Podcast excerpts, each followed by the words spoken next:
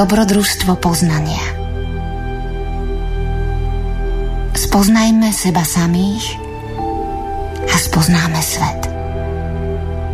Zapáľme v sebe obetavú vôľu a vyvedie nás ako zlatá niť z labyrintu neslobody.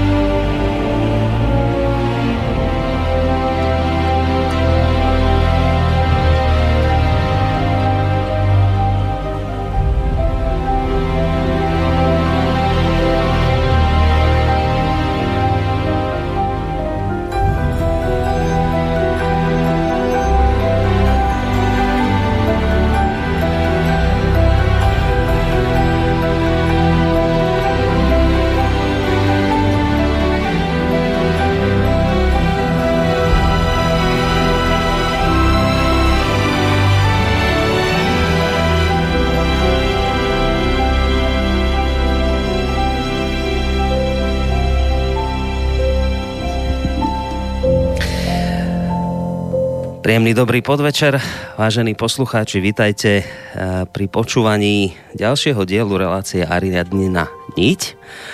Uh, viem o tom, že ste mnohí z vás s veľkou netrpezlivosťou čakali na túto zvučku, ktorá práve doznela, alebo skôr na, eh, na reláciu, ktorú táto zvučka odštartovala. Viem o tom preto, pretože ste mi mnohí z vás písali a pýtali ste sa na to, kedy bude ďalší diel relácia Riadnina Niť, či ešte vôbec bude, či s touto reláciou môžete počítať. Treba povedať, že sme mali teraz takú trošku dlhšiu prestávku, spôsobenú jednak letnými prázdninami, ale aj e, pracovnou vyťaženosťou hlavného protagonistu tejto relácie, ktorého samozrejme o malú chvíľku privítam.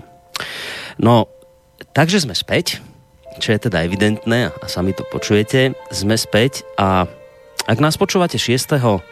Eh, októbra, tak počúvate ďalší premiérový diel relácie Ariadnina Niť. Treba dodať, že ten dnešný po spomínanej prestávke bude tak trochu výnimočný.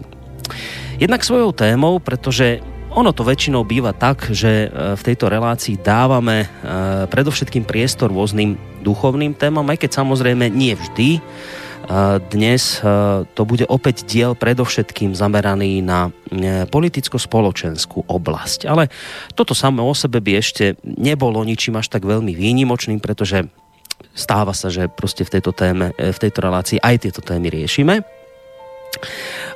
Tým pravým dôvodom netradičnosti dnešnej relácie je skôr to, že sa jej stabilný host posunie dnes do role moderátora pretože dnes tu bude mať on svojho vlastného hostia. E, preto aj samotný úvod e, dnešného dielu prenechám skôr jemu, hoci teda musím priznať, že ja neraz mám také neutíchajúce nutkanie, túžbu, čo si v úvode relácie zvestovať, niekedy to aj natiahnem na dosť dlhú dobu, ale dnes tak neurobím, pretože ja som, vážený posluchači, videl scenár dnešnej relácie a ten vám je tak obsiahly, že ak sa majú k väčšine z neho z toho, čo by dnes chceli porozprávať.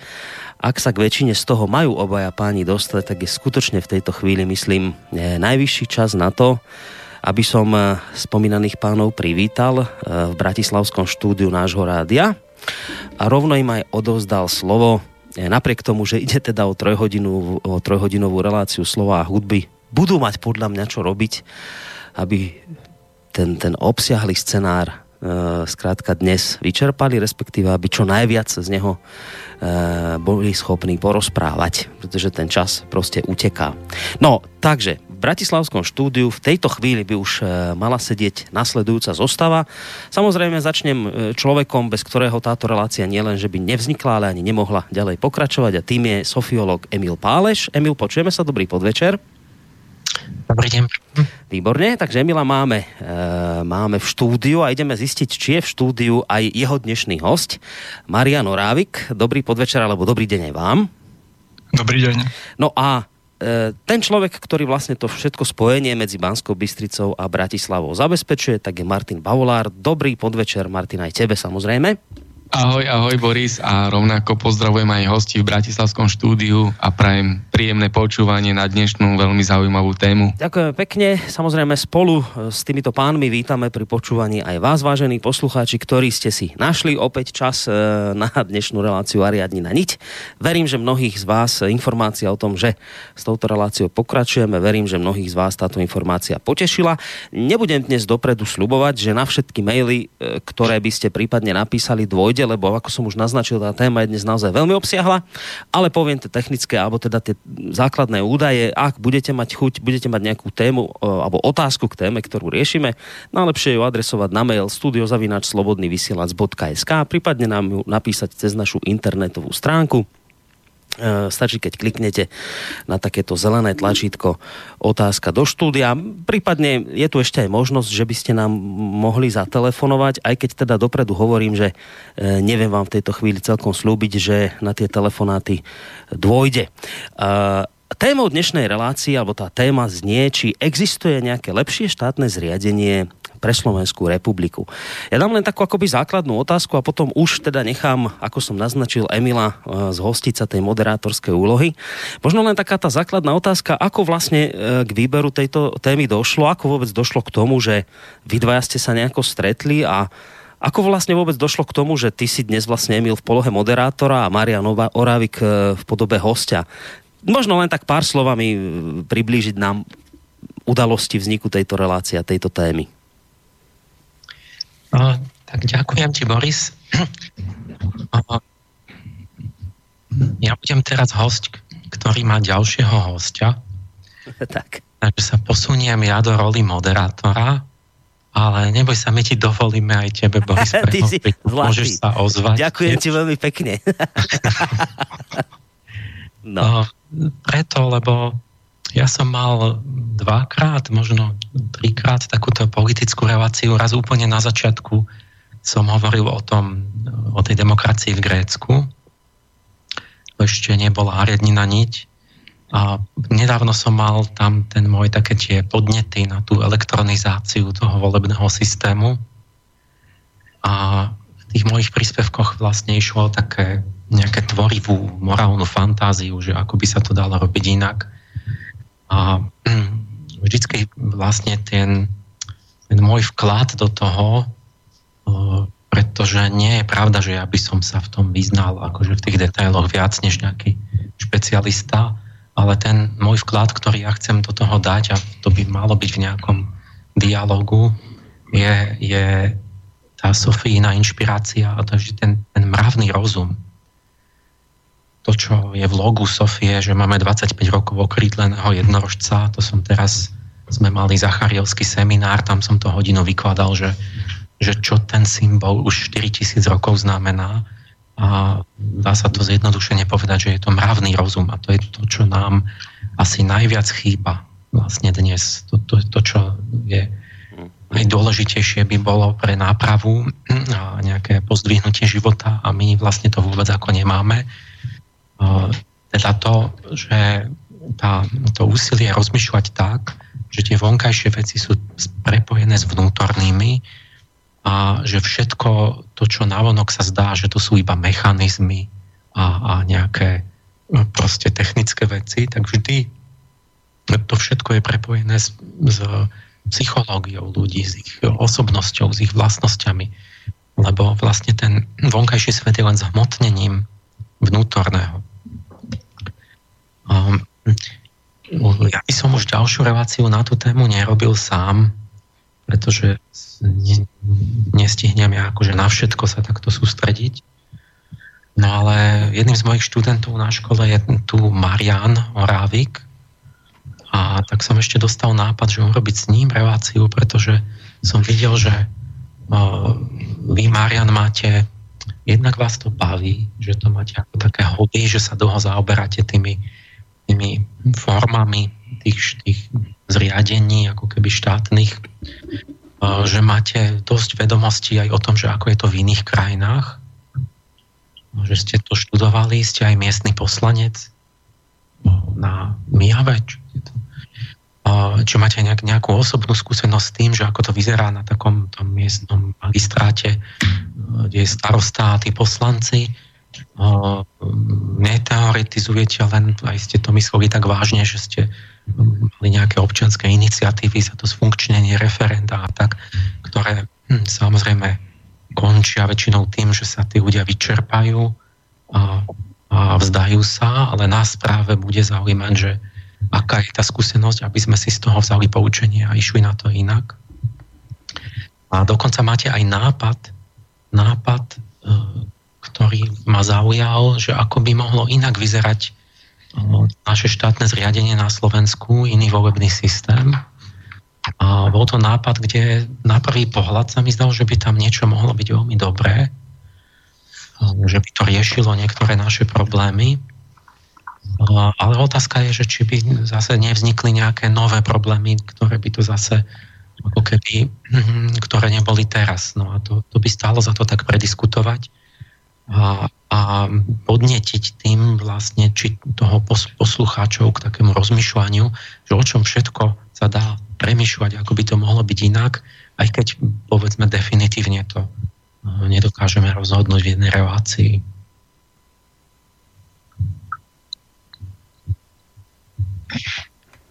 No, dobre. Začiatok, na začiatok, to bolo prečo som Mariana pozval, mm-hmm. takže nechám aj viac jeho hovoriť a ja sa posuniem do takej roli takého toho, čo sa pýta a čo pochybuje, že budem tak skúšať, že či niečo obstojí, neobstojí, alebo sa nechám poučiť. A začal by som ale tým, hm, trošku poézie, poviem prečo. A my vlastne, tá motivácia naša toho, na čom sa všetci zhodneme, čo netreba diskutovať, že ľudia vlastne po celom svete cítia posledné nejaké 10 ročia, že my máme akože demokraciu formálne, ale de facto nemôžeme nič zmeniť. To je jasné. To, to každý vidí a niekde musí byť chyba, niečo treba zmeniť. Je to vidno proste zo všetkého, že proste hm, napríklad z tých prieskumov proste sú prieskumy, že aká je dôvera v parlamenty, v, v proste politické strany. A tam to sú také výsledky, či to je Amerika, či to je Európa, že vlastne 80% ľudí uh, ne, nemá dôveru v parlament, nemá dôveru v politické strany, nesúhlasí s politikou, ktorá sa robí. Čiže my, my, my fakticky máme tú situáciu, kedy veľká väčšina ľudí nesúhlasí povedzme, ja neviem, v Nemecku uh, veľká väčšina nesúhlasí s tým, aby sa otvorili hranice s Afrikou a každý si tam chodil. Uh, v Spojených štátoch, neviem, 80% ľudí, 85, to bol Galupov prieskum, 85% ľudí nesúhlasí s pozitívnou diskrimináciou menšín. Že sa z menšín robia nejakí nadľudia. A teraz čudná vec je, že vlastne tie štáty robia politiku, ktorá je proti náprostej väčšine ľudí. A čím to je? Vlastne teraz toto by sme si mali dať, že čím to je, kde je tá chyba a či sa toto dá nejako inak napraviť. A ja začnem troškou takou citátom, teda, ja už som si pripravil taký citát, že keby sme náhodou rozpúšťali parlament, čo asi nechceme, ale keby keby. ja, ja Myslíš dopredu, dobre ja už mám pripravenú takú reč na, na ten záver, na to rozpustenie a ako historik nemusel som nič nové písať, stačí zobrať nejakú 300-400 rokov starú, lebo to je vlastne stále rovnaké. Takže ja vám prečítam, čo, čo vraj uh, Oliver Cromwell 20. apríla 1653 vraj rozpustil anglický parlament s týmito slovami. Je najvyšší čas ukončiť vaše zasadnutie, ktoré ste potupili opovrhovaním všetkým dobrým a poškvrnili vašimi neresťami. Nie ste nič iné ako zberba a odporcovia blahodárnej správy. Nie ste nič, nie ste nič iné ako nájomní ničomníci. Svoju krajinu by ste predali za misu Šošovice ako Ezau, svojho Boha zradili za pár drobných ako Judáš. Je vo vás vôbec niečo dobré? Existuje hanebnosť, ktorá by vám nebola vlastná? Veriaci nie ste o nič viac než môj kôň. Zlato je vašim Bohom. Kto z vás neumočal svoje svedomie pre úplatok? Je medzi vami aspoň jeden, ktorý by aspoň trochu obhajoval záujmy vlasti? Vy odporné prostitútky, či ste svojimi nehanebnými intrigami a podlosťami neznesvetili toto posvetné miesto a z Božieho stánku neurobili brloch Lotrovský? Ako hnusne odporní ste celému národu, ktorý vás poveril napravovaním krívd tak teda zoberte si svoje caky paky, zamknite za sebou a v mene Boha choďte. Toto je Cromwellov citát, ktorý nájdete všade po internete. Medzi poučenie, drobné, praktické, že neverte internetu. Väčšinou to nie je pravda, keď to takto pekne znie. Pred pár dňami sme riešili aj jeden Platonov citát tiež na túto tému ktorý všade po, po internete je napísaný, že ako ten demokrat sa zmení na tyrana a sa tými zlodejmi a tak veľmi pekne to je napísané, ale nakoniec sme to v tej Platónovej ústave to neviem nájsť. Je to, je to vlastne parafráza, on tam vlastne ten Platón o tom hovorí, ale niekto to napísal tak vystižne do nejakej vety, a, a, čiže je to, nie je to citát, ale je to parafráza aj tento Cromwellov citát, keď som sa teda zisťoval, že či je to pravda, tak vlastne my nevieme, čo presne tam povedal, ale vieme, že povedal niečo v tomto duchu. A toto, čo som prečítal a čo všade máte, že to je jeho citát z toho 1653, tak to je vlastne z nejakej, e, z nejakej divadelnej hry dramatickej, kde vlastne ten Cromwell hrá a ten dramatik už mu to vlastne takto pekne vyjadrené vložil do úst ale, len v tom duchu, že je to parafráza niečoho, čo on tam hovoril pred tými 350 e, rokmi.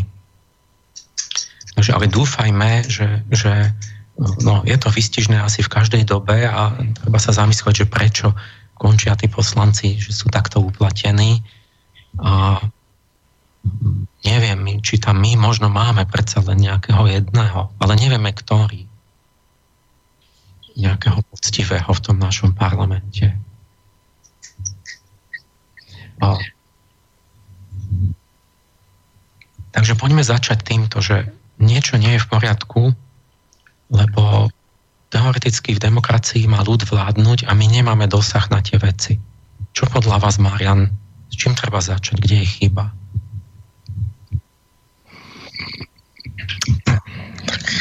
Tak, dobrý deň. Mm, tak, e, tak ďakujem za otázku, to bol fantastický úvod, prakticky tam bolo povedané všetko podstatné, mm, že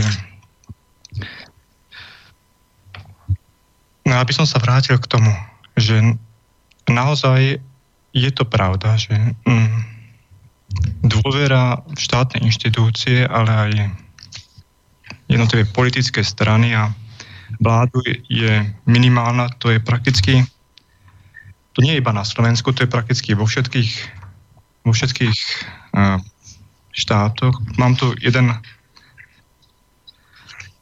prieskum, ktorý zrovna um, bol pred um, mesiacom robený a v ňom získali napríklad politické strany dôveru 15% ľudí. Takže všetky politické strany majú dôveru 15% ľudí. Vláda 18%, parlament 20%. U, u nás? U nás na Slovensku. Súdy 30%, župy tiež, policia má 50%, samozpráva 56%, 6. Takže uh, to je úplne tristné z môjho pohľadu, pretože keď iba 15% ľudí boli mm,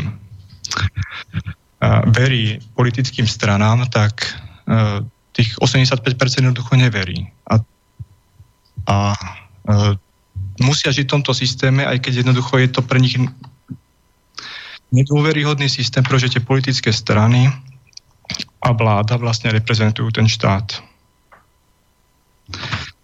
Parlament celý má 20% iba dôveru na Slovensku a ten, mm, ten článok má nadpis, že vyše štvrtina mladých Slovákov chce navždy odísť do zahraničia. No tak to je, no, to je smutný, smutné číslo. No. A čo robíme zle, že je to v povahe človeka, alebo máme systém, že my ľudia sú dobrí, majú dobrý úmysel, ale systém majú zlý, že im nedovolí proste sa dovolať tej svojej akoby riadenia tých vecí vlastných. No. Treba nám iný systém, alebo treba nám a, no. ľudí nejako akoby, pozdvihnúť Jedno, jedno aj druhé, pretože to navzájom súvisí. Uh, tak ten, tí ľudia ovplyvňujú ten systém a ten systém zase spätne ovplyvňuje tých ľudí. Takže keby ľudia boli na nejakej vyššej úrovni morálnej, čo, čo, je, čo veľmi často tu veľmi dobre pán Páleš rozpráva, ja to počúvam každú reláciu a riadne nejnite, tak keby, keby tí ľudia boli na na vyššej úrovni môžu, môžu oni ten systém jednoducho prispôsobiť si na tú vyššiu úroveň a zároveň, keby ten politický systém bol trošku vyspelejší, tak, um, tak by vlastne spätne pôsobil na celú tú spoločnosť, na všetkých tých ostatných ľudí a umožnil im teda vlastne výraz ešte viacej. Určite môžeme urobiť tento záver, že máme to tú spätnú väzbu medzi, čo, medzi, medzi akoby človekom, akoby jeho osobnou nejakou úrovňou a medzi tým mechanizmom toho systému takú, že vlastne tí, tí, tí rozhľadenejší ľudia by urobili lepší systém, ale ten systém tiež vychováva človeka.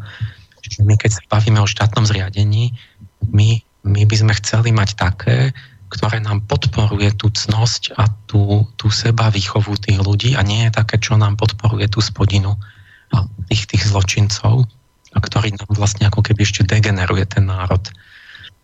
Čiže, lebo, lebo my sa necháme nachytať na takú vec, Slováci, že keď sa povie, však máte demokraciu, však si zvolte tých dobrých a, a však, však, však to urob, ale jak si, jak si nám to nejde. A hm, a jedna vec je v tých ľuďoch, že, že oni teda sú pasívni a, a tak, ale druhá vec je, že aj ten systém nebude dobrý.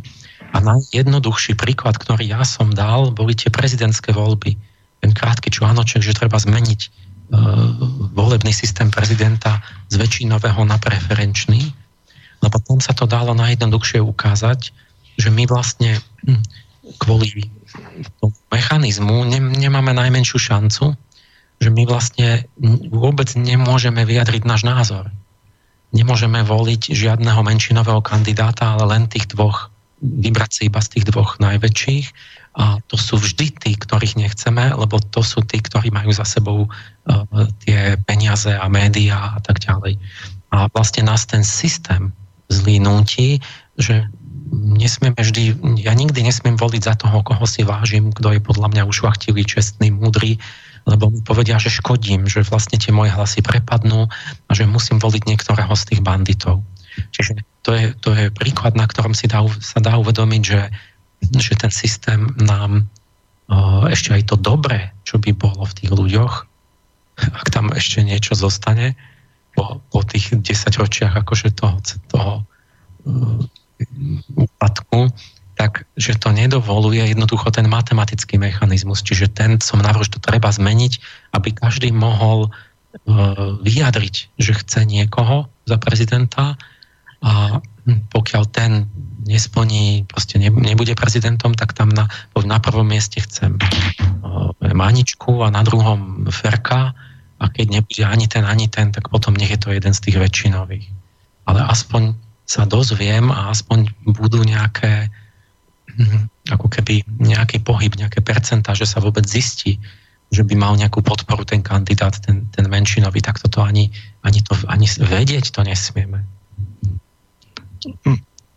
No, áno, je to je veľmi správna úvaha. Ten systém voľby prezidenta je je, mm, nie, nie je dobrý, ale podľa môjho názoru je našou úlohou o tom, o tom diskutovať a, a nájsť ten lepší systém a, a primietuť ho do, reali- do re- reality. Ten problém je ešte oveľa lepší, nielen môžeme teraz začať túto tému. No my, my sme, tam ste mal, sme mali v tom osnovu tak zoširoka, že že niečo treba robiť, ano. ale teraz sme mali zo široka, že vlastne či e, revolúciu, mm. Či štrajk, či to necháme, že... Ešte, ešte že, tomuto prezidentovi necháme. Že, alebo systém meniť, alebo čo, priamu zastupiteľskú uh, tú, tú, tú revolúciu by som násilnú, akože tak hneď vylúčil na začiatku. Presne tak, no. Lebo ja som aj tu proti tomu, aj tomu, jak sa volá, čo tu chodí, to som to vysvetloval, Vasky, Rudo, Rudo Vasky. Že, že, to, že to zle skončí, lebo jedného dňa tí ľudia fakt chytia nejaké... Roxory. Áno, a začnú, ale potom, potom tá revolúcia vlastne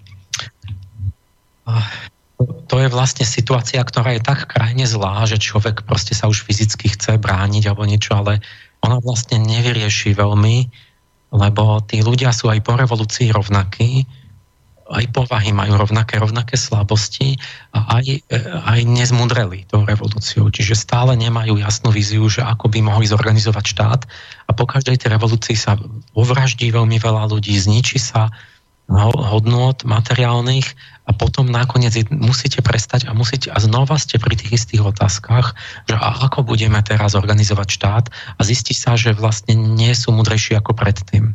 Takže ona tá revolúcia je taká skôr, mi to prípada jak taká pomsta, ktorá vyvolá takú tú zarytú nenávisť na, najmenej na jednu, dve generácie, ktorá vlastne znemožňuje potom riešiť niečo v pokoji a v nejakom takom... No, takže to je to posledné, čo by som si predstavoval, že e, najhoršia varianta. A určite teda my zase sa hodneme, že chceme vlastne myšlienkovo zabojovať e, tak, aby sme vybojovali ten boj a tú nápravu ešte v rámci mierových podmienok, ale na to treba mať e, nejakú mentálnu aktivitu a morálnu aktivitu a nie čakať, až to dojde tak ďaleko, že bude občianská vojna. No ja, ak, to, Emil... ak to pôjde, tak nás neminie, lebo, lebo my robíme také šialenosti, že že fakt e, nás to neminie, sa ne, nezmení. Ja len, ja len trošku do toho vstúpim jednou otázkou a potom vás nechám ďalej pokračovať. Len e, počul som, že aj Marian vlastne potvrdil to, keď si povedal, že akože tú revolúciu vylúčime hneď, že to je nesprávne. Aj Marian potvrdil, že áno. A teraz by ti niekto na to povedal, že no, e, pán Pálež, ale keď sa pozriete do histórie, tak všetky veľké zmeny spoločenské išli väčšinou revolúciou, že e, akože je to pekné, čo hovoríte, áno, je to aj nebezpečné, lebo revolúcia e, zožerie vlastné deti, popri suchom zhorie mokré, či ako sa to hovorí, a veľa ľudí trpí, ale že vo výsledku je to vždy len tak, že tie najväčšie zmeny v ľudskej spoločnosti, aj ten najväčší pokrok, aj čo všetko možné sa tu za minulosť udialo, tak to vždy išlo cez rôzne revolučné hnutia a vždy to bolo akoby vydobité krvou a násilím, lebo v skutočnosti žiadna veľká zmena sa naozaj inak ako revolúciou nedeje. No tak čo by ste povedali na tento akoby argument?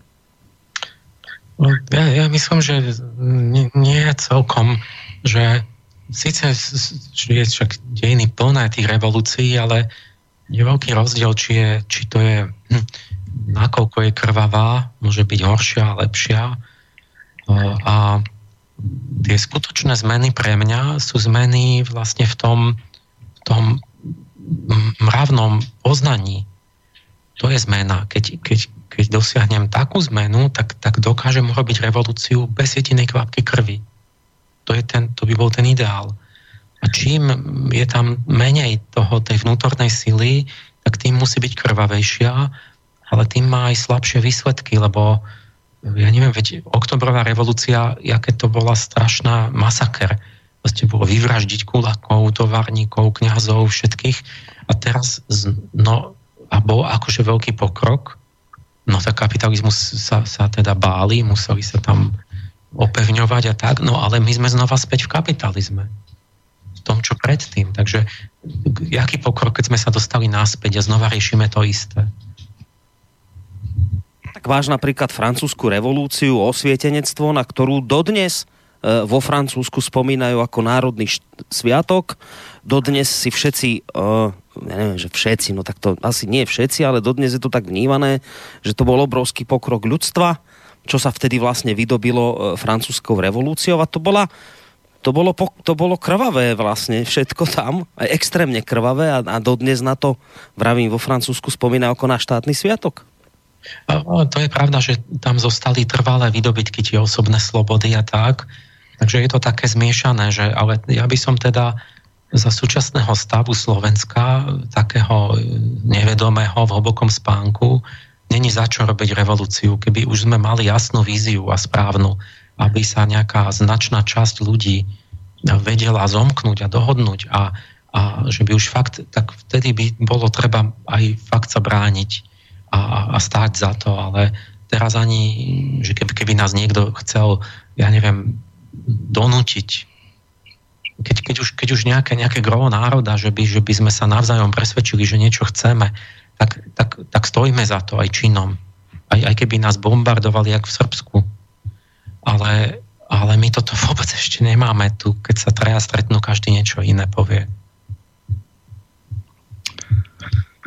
Presne tak. Ja, môj teda názor na túto tému, teda vôbec neviem, že prečo sa to dostalo do, na túto tému, kto toto zvrhol, ale uh, ja to vidím tak, že um, jednoducho to zlo, keď sa hoci kedy prejaví, tak ono sa to nejako vráti. Takže, takže prečo používať horšie metódy, keď sú lepšie metódy. Môžeme sa potom porozprávať aj teraz, že aké metódy sa používajú bežne inde, aké sú tie spôsoby, ako sa to dá spraviť, ako sa dajú spraviť oveľa mm, dokonca mm, komplikovanejšie problémy, ako sa dajú vyriešiť. To sa už v minulosti podarilo mnohokrát, tie príklady sú tu. Takže po, použitie toho mm, krvavej, nejakej krvavej revolúcie alebo tak, tak, tak to jednoducho, aj keď to niečo prinesie, tak ale bude to, bude to zaplatené, mm, to zlo sa jednoducho vráti tým ľuďom, nielen tým, ktorí to robia, ale potom aj v tom diele, ktoré robia. Takže, takže uh, určite, určite, uh, napríklad aj, veď aj my tu máme, nemusíme chodiť vôbec uh, ďaleko. Stačí sa vrátiť k roku 89 a máme tam krásny príklad. Tak mali sme tam hm, socialistický nejaký systém, ktorý, ktorý bol dosť taký zabetónovaný. On no, sa to hovorí, že aj totalitný, že bol, takže um, tam v ústave bolo napísané, že vládnuť má nám jedna strana vodka komunistická a a vyzeralo to, že sa s tým nedá nič robiť. 40 rokov ľudia nevedeli s tým nič robiť a aj tuto pán Pálež niekedy si spomínam, že v rádiu vo vysielači rozprával, že vlastne on za svojich mladých čas si myslel, že vlastne celý život prežije v socializme a zrazu sa niečo udialo a zrazu bolo všetko inak. Takže ja to vidím tak, že jednoducho tým 40 rokov tým ľuďom trvalo, kým, kým pochopili, že že toto cesta nie je a potom, keď to pochopili nejak, v nejakom okamžiku, keď nastalo to pochopenie a to, to, to pochopenie, že treba ísť nejak ináč, tak, e, tak to spravili potom za týždeň. A jak, ako to spravili? Vlastne vyšli do ulic, ale to nebolo až tak podstatné, lebo dneska, keď by vyšli do ulic, tak sa nič nedeje, ale e, to podstatné, čo sa vtedy udialo, je, že bola generálny štrajk. To, čo je napríklad aj teraz e, sa robia v Katalánsku.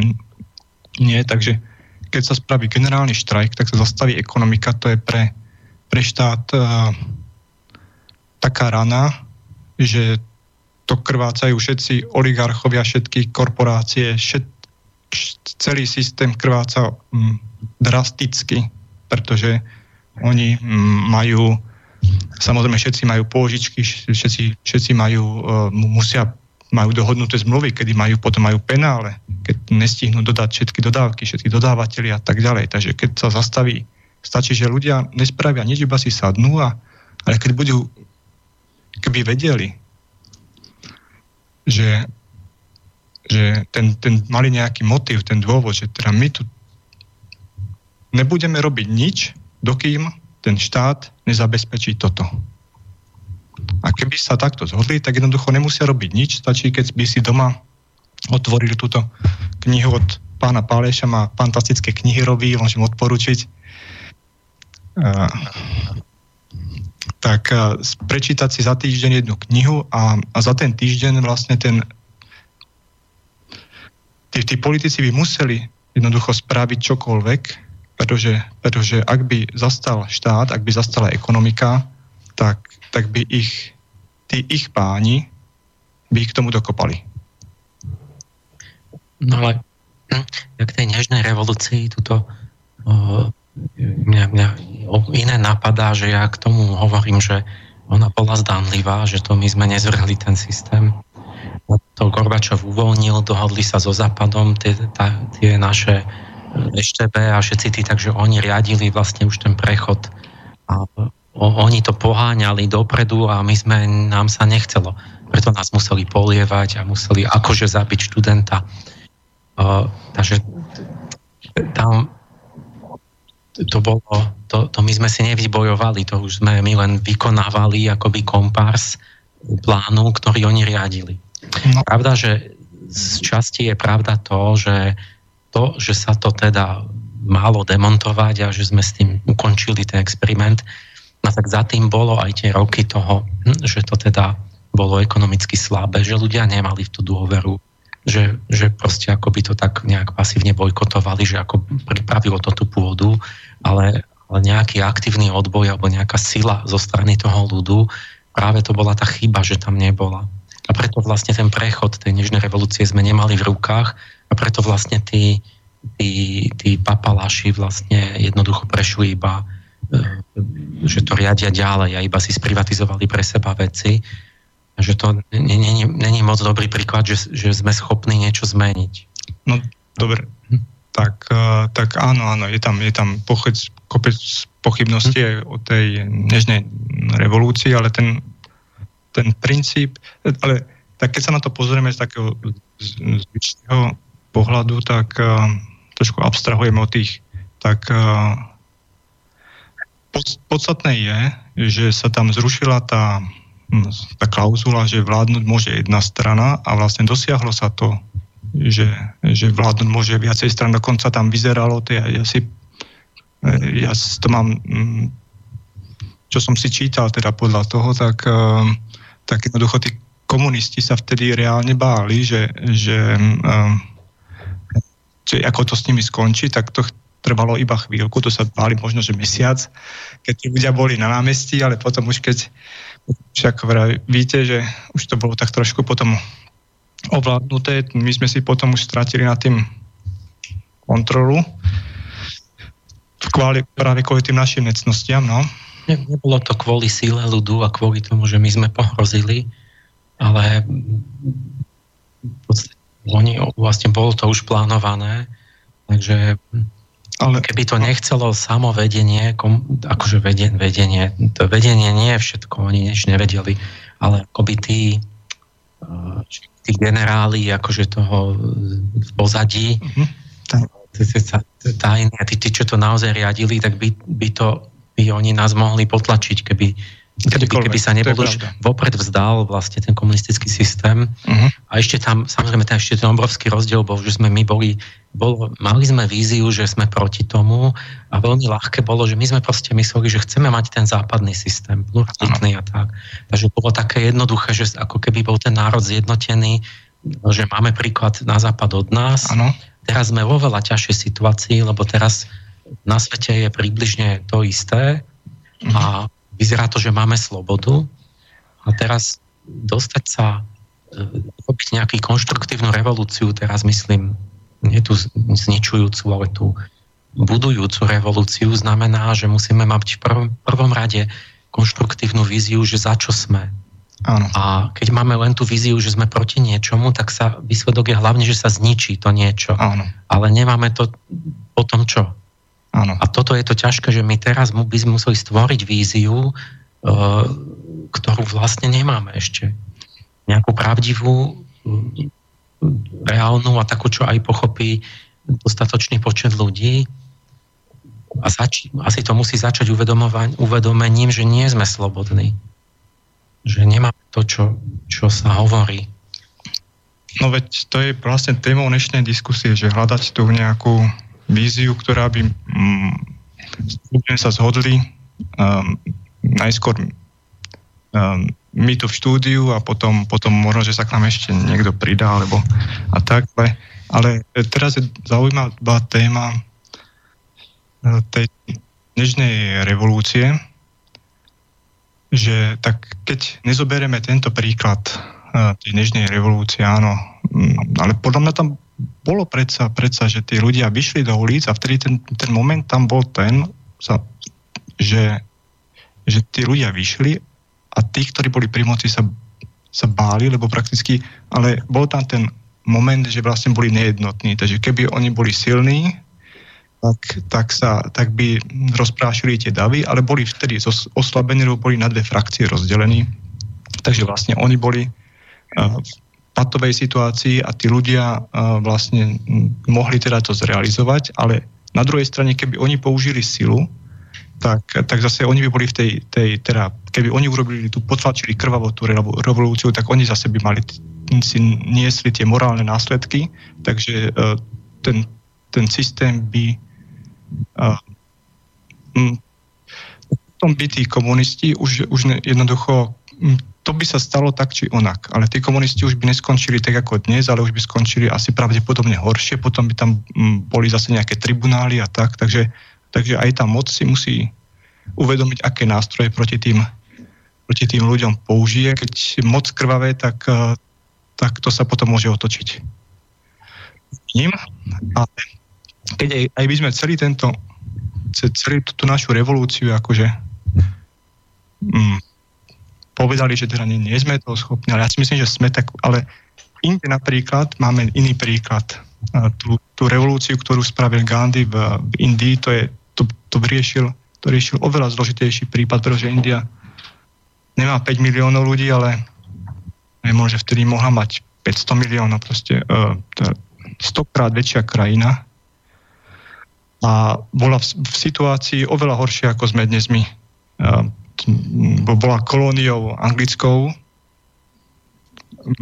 Vždycky hm, občania, no, občania Indie to ešte neboli ani občania myslím, takže nemali žiadne právo, takže vlastne boli iba, iba ne, nemali prakticky žiadne možnosti, žiadne cesty, nemali hm, myslím, že si myslím, že vtedy tam bolo tak, že mohli si voliť nejaký ten svoj senát, ale to nemá žiadne právomoci, lebo všetko, všetko to tam ovládali Angličania a napriek tomu sa tou, tou, tou um, cestou nenásilia ten, ten Gandhi to vlastne prevzal od Tolstého. Tolstoj napísal krásnu knihu, že hm, kráľovstvo Boží je ve vás, to je, že v každom človeku je ten, to kráľovstvo Božie a vlastne on tam predstavil tú cestu, e, nazval, hm, ktorú potom Gandhi nazval, to už neviem, ako dneska sa to už nazýva, že, že aktívne nenásilie, to znamená, že robím niečo aktívne, ale nenásilne. A to, touto cestou mohol, mohol vlastne prakticky vyhnať tých Angličanov z, z, z Indie iba na základe tej svojej mravnej, mravnej sily. Potom z, uh, to zopako, opakovali vlastne po ňom tí všetci ostatní, že pochopili, že toto je tá cesta a, a spravili to jednoducho presne tak isto, ako, ako, ako prakticky, dneska by sme to nazvali, že generálnym štrajkom, pretože, pretože oni jednoducho odmietli podporovať tú, tú ekonomiku tým, že hm, normálne tam ľudia, ale to bolo akože oveľa vážnejšia situácia, takže tam tí ľudia odchádzali z, z, z práce, no, zo, zo štátnej správe, správy dal výpoveď, že nebudem robiť, budem si, nebudem podporovať štát, odídem zo štátnej správy. Ne, nebudem kupovať žiadne anglické výrobky. Nebudeme... Uh, oni im dokonca tam museli predávať, mali tam, že tu sol, to je taký známy príklad, že vlastne tí Angličania museli kúpovať anglickú sol, lebo vtedy tam tí ľudia prakticky nič. Takže ako ich nejako, nejako zotročiť, ako ich nejako tak, tak, eh, tak ešte aj eh, tak ten Gandhi potom vlastne protestoval proti tomu takým spôsobom, že porušil tie zákony a všetci si išli eh, ten solný pochod zobrať, zobrať tú sol a tým pádom vlastne ekonomicky ekonomicky e, porazili tú, tú, to Anglicko tým, že oni s tým udržovaním tej kolónii mali, viacej nákladov, ako mali z toho zisku. Tak potom jednoducho no, odišli. Nechajme si nakoniec toto, lebo to bude asi to jediné, čo nakoniec nám zostane. Ale poďme logicky spredu, že no. lebo už hodina preč. No, aby sme tie, tie vaše také prínosné veci, čo by ste mali, že vy máte rôzne tie návrhy, že jednak aj ten, že by mohol inak vyzerať ten systém volieb, jednak ste za tú priamú demokraciu, že to by malo fungovať. To sa po celej Európe tieto iniciatívy občianske za, za nejakú priamu demokraciu ožili v dôsledku tej situácie, čo som hovoril. A mne ste teda rozprávali tie porovnania, že medzi Slovenskom a Švajčiarskom, že ako by konkrétne mohli sa dať e, meniť tie, tie, tie mechanizmy či by naozaj boli lepšie, aká je s tým skúsenosť. Mm, Švajčiari sú jediná krajina, ktorá má od stredoveku demokraciu od, od roku 1300. A tie všetky tie naše ostatné demokracie sú až z 19. 20. storočia. Čiže oni majú 700 rokov uh, skúseností. Uh, takže hm, čo by ste povedali, že najdôležitejšie, že čo by, čo by mohlo byť inak? Čo by mohlo?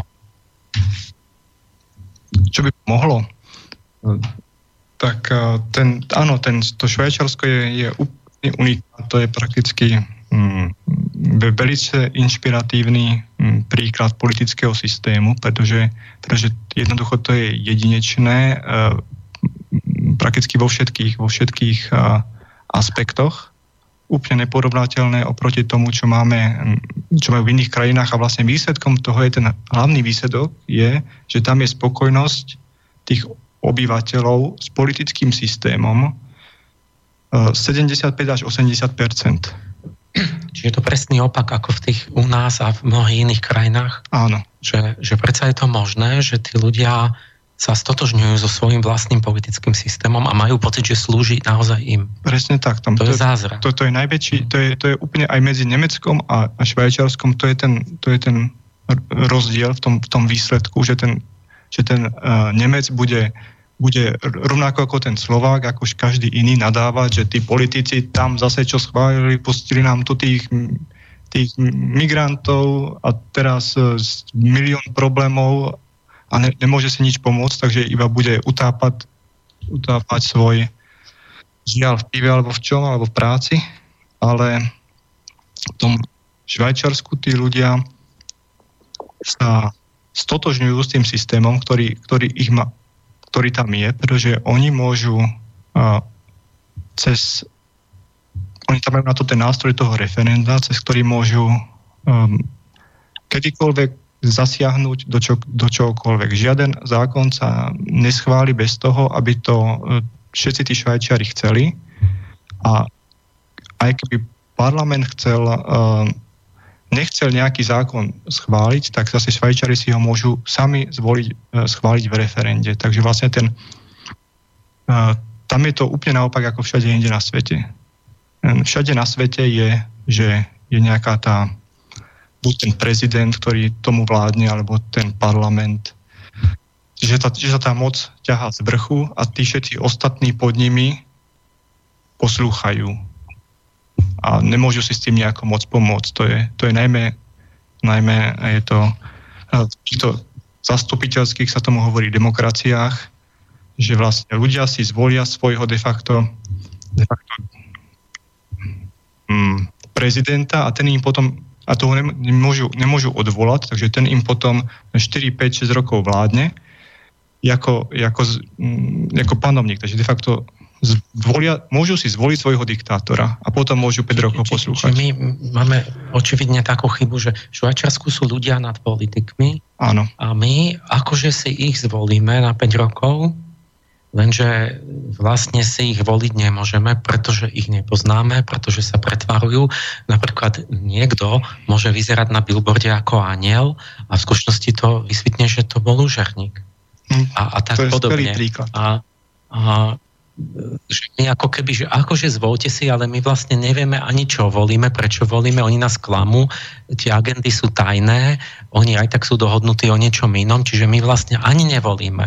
Ale potom, keď ich zvolíme, tak potom oni sa s nami vlastne nebavia a my nemôžeme robiť nič. Iba čakať do ďalších volieb, kedy zase budeme voliť ako keby náslepo. Presne. A, a, čiže asi ten moment, prečo my vlastne sa cítime bezmocní a tí Švajčiari môžu hoci kedy vlastne urobiť hoci čo chcú. A zdá sa, že, že to je uh, že, že u nich to teda očividne funguje, tá priama demokracia, že není to také, jak niekto sa obáva, lebo, lebo hoci aké tie krízy, keď, keď človek to porovnáva, že bola finančná kríza, migračná kríza, taká kríza, tak to šva, v tom Švajčiarsku, keď čítam, tak oni majú ako keby ešte pozostatky zdravého rozumu, zatiaľ čo my sme úplne potratili rozum v tej únii. Takže u nich to očividne vedie k lepšiemu. Presne tak, presne tak. Mm. Ten, ten spôsob, aký to, vlastne oni si to tradujú už vlastne od toho 13. storočia, ale vlastne postupne ten systém, systém stále zdokonalujú teraz e, taký naj, najdôležitejší, no teraz, posledných 150 rokov je taký najdôležitejší uh, nástroj pre nich to referendum, ktorým vlastne tam predtým, ako sa um, ten zastupiteľský zbor, tento uh, parlament, keď odsúhlasí nejaký zákon, tak vlastne ten zákon na, na Slovensku ten zákon jednoducho podpíše prezident a tým pádom um, tým, tým pádom um, sa všetci Slováci tomu musia podriadiť. A prakticky nemajú žiadnu možnosť uh, s tým nič robiť, iba proste stále, stále každý deň sa podriadovať novým novým zákonom a to, keď sa deje neustále, tak jednoducho, jednoducho uh, ten systém je, je takýto, ale taký je aj v iných, po všetkých ostatných krajinách. V tom Švajčarsku je to tak, že keď parlament odsúhlasí nejaký zákon, tak potom tam je ešte 100-dňová lehota, kedy ľudia môžu uh, zozbierať petíciu, tam stačí 50 tisíc pod, podpisov pod petíciu, v Švajčiarsku je 7,5 milióna obyvateľov, takže to je okolo 1% voličov. Keď, keď povie, že tento zákon nechceme, tak musí byť o tom zákone referendum. Že tento zákon sa nám nepáči, z nejakého dôvodu, tak musí byť o tom referendum a, a potom v tom referende obyvateľia rozhodnú, že či ho chcú alebo nechcú. A e, to, to vyzerá ako jednoduchý princíp, ale tento jednoduchý princíp má obrovské dôsledky potom na to, ako sa správa aj ten parlament a vlastne tá spoločnosť celá funguje. Takže napríklad ten parlament uh, si ani v tom Švajčarsku si nedovolí uh, taký, zákon, taký nejaký zákon spraviť, ktorý by mu potom občania v referende zamietli. Pretože to by bola jednoducho hamba. Ten zákon každý musí niekto navrhnúť, niekto sa po neho musí podpísať, potom nejakí poslanci ho musia schváliť, oni sa všetci, všetci potom podpísali a potom keby im obyvateľia Švajčarska povedali, že ten zákon je zlý, že ten zákon je proti ním, že oni ho nechcú. Znamená, že nemali kontakt s občanmi. Presne tak. Tak oni jednoducho by stratili a v budúcich voľbách by im to spočítali, tí voliči. Takže oni uh, tam musia tak uh, integrovať vlastne a toľko diskutovať o tých zákonoch, že tam uh, oni jednoducho vedia, že keď zákon ide von, tak z tých 7,5 milióna Švajčarov to nemôže naštvať, že ne, nemôže e, poškodiť uh, ani 50 tisíc ľudí, lebo budú mať opletačky s referendum a, a potenciálne možné problémy. A ľudia to samozrejme sledujú, takže, takže uh, určite by si tam oni nenechali schváliť zákon, ktorý s ktorým nesúhlasia, alebo ktorý ich nejako poškoďuje, alebo, alebo znevýhodňuje akokoľvek. No a teraz sú tam ešte vy, vy, vy ste za to, že teda je dôležitý nástroj, že to referendum a že by sa malo skľúčiť na rôznych úrovniach, aj miestna, aj celoštátna. A, a prečo je u nás nefunkčné? Boli tu všelijaké tie iniciatívy, ktoré to chceli. Veď my máme referendum na Slovensku. Tak je rozdiel v tých detailoch, že máme zlé kvórum, alebo je, aj keď Presne. máme, je nez, nezáväzné, tam Švajčari majú záväzné, alebo u nás, prečo to u nás nefunguje, keď oni to môžu? Presne tak, ako my sme jedna z tých mála šťastných krajín, ktorá referendum má, takže mm, zakotvené v ústave, to je to, to tiež nie je vôbec bežné, lebo, lebo je veľa krajín, ktoré to vôbec nemajú a majú čistý zastupiteľský systém. My aspoň máme deklarovaný, že nemáme úplne čistý zastupiteľský systém, že nám nevládnu iba oni, ale že si teoreticky môžeme vládnuť aj sami, že tam máme ten uh, inštitút referenda, ale bohužiaľ. A ako pravíte, je tam, je tam potrebné zozbierať obrovské množstvo podpisov, 350 tisíc podpisov. Mm, je, nám, je potrebné zozbierať e, na to, aby vôbec mm, referendum bolo vyhlásené. To znamená, že na menšom Sloven, Slovensku je potreba 5 e, miliónov v Slovensku je potreba zozbierať 7 e, krát viacej podpisov ako, ako v 7,5 miliónovom Švajčarsku. Takže, takže to je prvá, prvá vec, ktorá bráni, ale to sa ešte, myslím, že 8 krát darilo na Slovensku, čo sa týka toho celoštátneho referenda, ale potom je tam ďalší obrovský problém, prakticky neriešiteľný a to je to, že my tam máme podmienku 50-percentnej úč- hm, účasti ľudí v referende na to, aby bolo referendum platné. Táto podmienka vlastne znemožňuje občanom akokoľvek sa vyjadriť. Pretože majú koľko? Žiadne, nemajú žiadne referendum. Že keď tam príde málo ľudí, tak oni rozhodnú. Presne tak. A, a nedopadne to zle, lebo teraz tá obava, že čo keď nejaká hrstka aktivistov fanatických, oni tam nabehnú, ostatní budú doma pasívni, nezbadajú to a odsúhlasia zákon. No, nie, im sa to tam nedieje takto? Nedopadne to zle, pretože oni tam majú na to samozrejme, to majú dopracované. Takže za prvé, uh, tie, tie referendá tí ľudia sa zúčastňujú, pretože vedia jednoducho, nenechajú si tam nejakou maličkou menšinou v referende schváliť alebo zamietnúť nejaký užitočný zákon, alebo napríklad oni sme, že by prišla, nabehla nejaká malá menšina, chcela by tu, ja neviem, minarety stavať, namiesto prestavať všetkých kostolí na minarety, napríklad. A, a teraz, oni by si teda navrhli takéto do referenda takúto otázku, no ale, mm, mm no ale e, nech, nechali by tí ľudia toto schváliť, veď nenechali, takže vlastne by boli drtivo porazení a, a, a ešte, ešte navyše by sa... By sa... bolo referendum no. každý týždeň a už by boli vyčerpaní, už by nechodili. Eš, no tomuto sa vyjadrím za chvíľu, ale ešte, ešte navyše, čo by sa stalo, že nielen, že by boli porazení, ale by boli diskreditovaní. Celá tá, celá tá skupina, ktorá takéto niečo zorganizovala. Teraz o tom by sa diskutovalo. Tak jednoducho, oni by sa jednoducho úplne zdiskreditovali, keby ľudia povedali, že však toto snad nemôžete myslieť vážne, tak jednoducho by oni na to doplatili.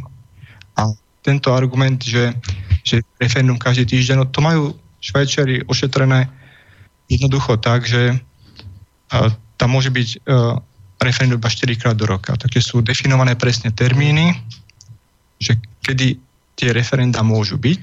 A... Keby bolo viac tém, tak sa to do toho štvrť roka môžu ísť že idú raz na referendum a tam môžu odfajknúť ale aj viac tých Áno, referend. tých referenda môže byť a teraz no. oni to majú ešte spravené tak, čo, čo je veľmi potrebné, ale oni to, e, že e, referendum môže prebiehať na obecnej alebo meskej tej úrovni, potom kantonálnej, čo je niečo ako regionálnej alebo okresnej alebo a potom, potom na celoštátnej. Takže vlastne k tomu termínu sa tam e, nazromaždí, nazromaždia tie, tie všetky referenda, takže, takže vlastne napríklad tam je jedno referendum celoštátne pri, na ten nejaký daný termín, ale v niektorých kantónoch tam, tam majú aj svoje vlastné kantonálne referenda, niektoré obce, si ešte k tomu prifaria svoje vlastné obecné referendum, takže a to je vlastne v každej tej obci iné a, a, a tak ďalej. Takže napríklad v nejakom je, ten termín referenda a niekde v nejakej časti Švajčiarska sa je iba jedna otázka a niekde inde sú potom aj tie lokálne iné otázky a tak ďalej, ale ten termín je tam maximálne 4 krát do roka, že to môže byť. To bolo zaujímavé, ak ste hovorili, že oni v každom tom kantone môžu mať iný, iné zriadenie, iný systém. Ako keby mal také v malej krajine laboratórium, kde v každom kraji môžu experimentovať s trochu iným systémom a a tým zbierať skúsenosti. Presne. Že, že čo majú iné, že majú napríklad hm, čo majú iné všetko. Oni tam majú prakticky všetko dane. Oni oni, totiž to tam je tá zásada, že ten, uh, tí občania sú suverénni, takže tam im nikto nemôže hovoriť, že o čom môžu hlasovať v referende, o čom nemôžu. Takže on, tak ako je to napríklad na Slovensku, Takže oni si môžu e, hlasovať aj o daňových veciach, takže v niektorých, niektorých uh, obciach majú iné, v každej obci majú iné a v každom, v každom kantone majú pomaly iné dania a niekde dokonca aj nulové. Že si jednoducho povedali, že, že nepotrebujú, nepotrebujú dane, tak... Ako keby na Slovensku, že každá župa by mala svoje tie, alebo VUC by malo miestne svoje iné áno, áno, odhlasované, ale, ale, nie, ale to federálne musí byť jednotné, aby to bolo spravodlivé, nie? Že niečo spoločné. No áno, majú rozdelené kompetencie, to znamená, že, že uh, ďalší rozdiel medzi tým švajčiarským systémom je to, že vlastne uh, väčšina politiky a väčšina tých politických rozhodnutí sa deje čo najbližšie k občanovi, takže, takže vlastne v obci alebo v tom kantóne. Tie kantóny sú oveľa menšie ako VUCčky, takže to by bolo ako regióny. Pôvodné slovenské by bolo povedzme 20-30 takých menších regiónov, alebo možno, že okresy by sme to mohli povedať, že by to mohli byť. A, a tie sú v tom Švajčiarsku tak mm, toľko veľa právomocí, že dokonca oni majú vlastnú môžu vydávať vlastné zákony, majú mm, vlastné daňové zákony, daňové sadzby, môžu, dokonca majú vlastnú ústavu. Každý ten kantón je vlastne taký malý štát v štáte, ktorý má vlastnú ústavu a to vlastne, čo ich spája, to, čo, čo tvorí Švajčarsko, čo sa nazýva Švajčiarska konfederácia, tak to je vlastne iba zoskupenie tých malých švajčarských ministátikov, tých kantónov, ktorí, ktoré majú spoločnú obranu a zahraničnú politiku. A vlastne m, mm, potom ešte tam aj, aj ďalšie veci, takže uh, napríklad sociálne zabezpečenie je na tej, na tej uh, federatívnej, konfederatívnej úrovni riešené, ale vlastne všetky ostatné uh, veci si riešia ľudia dole A tým, že majú ten nástroj, že majú vlastné vlády, vlastné parlamenty, ktoré môžu vydávať vlastné zákony a do všetkého tí občania môžu, všetko občania môžu vetovať, alebo naopak prikázať tomu parlamentu, aby schválil niečo cez to referendum, tak vlastne všade majú unikátny, unikátny systém politický. Oni, oni federálne, spoločné, mm-hmm. je vlastne naozaj iba to, na čom sa všetky kantóny zhodli. Áno. Čiže nie, nie, že im to zhora nanútia proti voli všetkým, ako nám z Bruselu, alebo neviem odkiaľ. Presne tak, dokonca oni tam majú, že ten, ten parlament na tej federálnej úrovni, na tej najvyššej, tie sa skladá z dvoch komôr. A, a v tej, obidvoch tých komôr sú zástupcovia tých regiónov. Takže vlastne keby, keby uh, ten, tá, tá konf, konfederácia chcela schváliť nejaký zákon, ktorý by sa nepáčil tým, tým regiónom niektorým, tak jednoducho by to, to není ani možné, pretože by to neschválila tá jedna komora parlamentu, v ktorej majú sú zástupcovia tých jednotlivých regiónov a keby to aj spravili, tak potom môže byť o tom referendum a ľudia by to mohli zamietnúť. Takže vlastne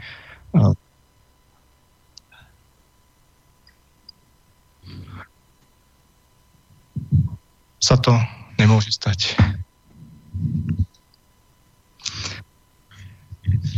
No.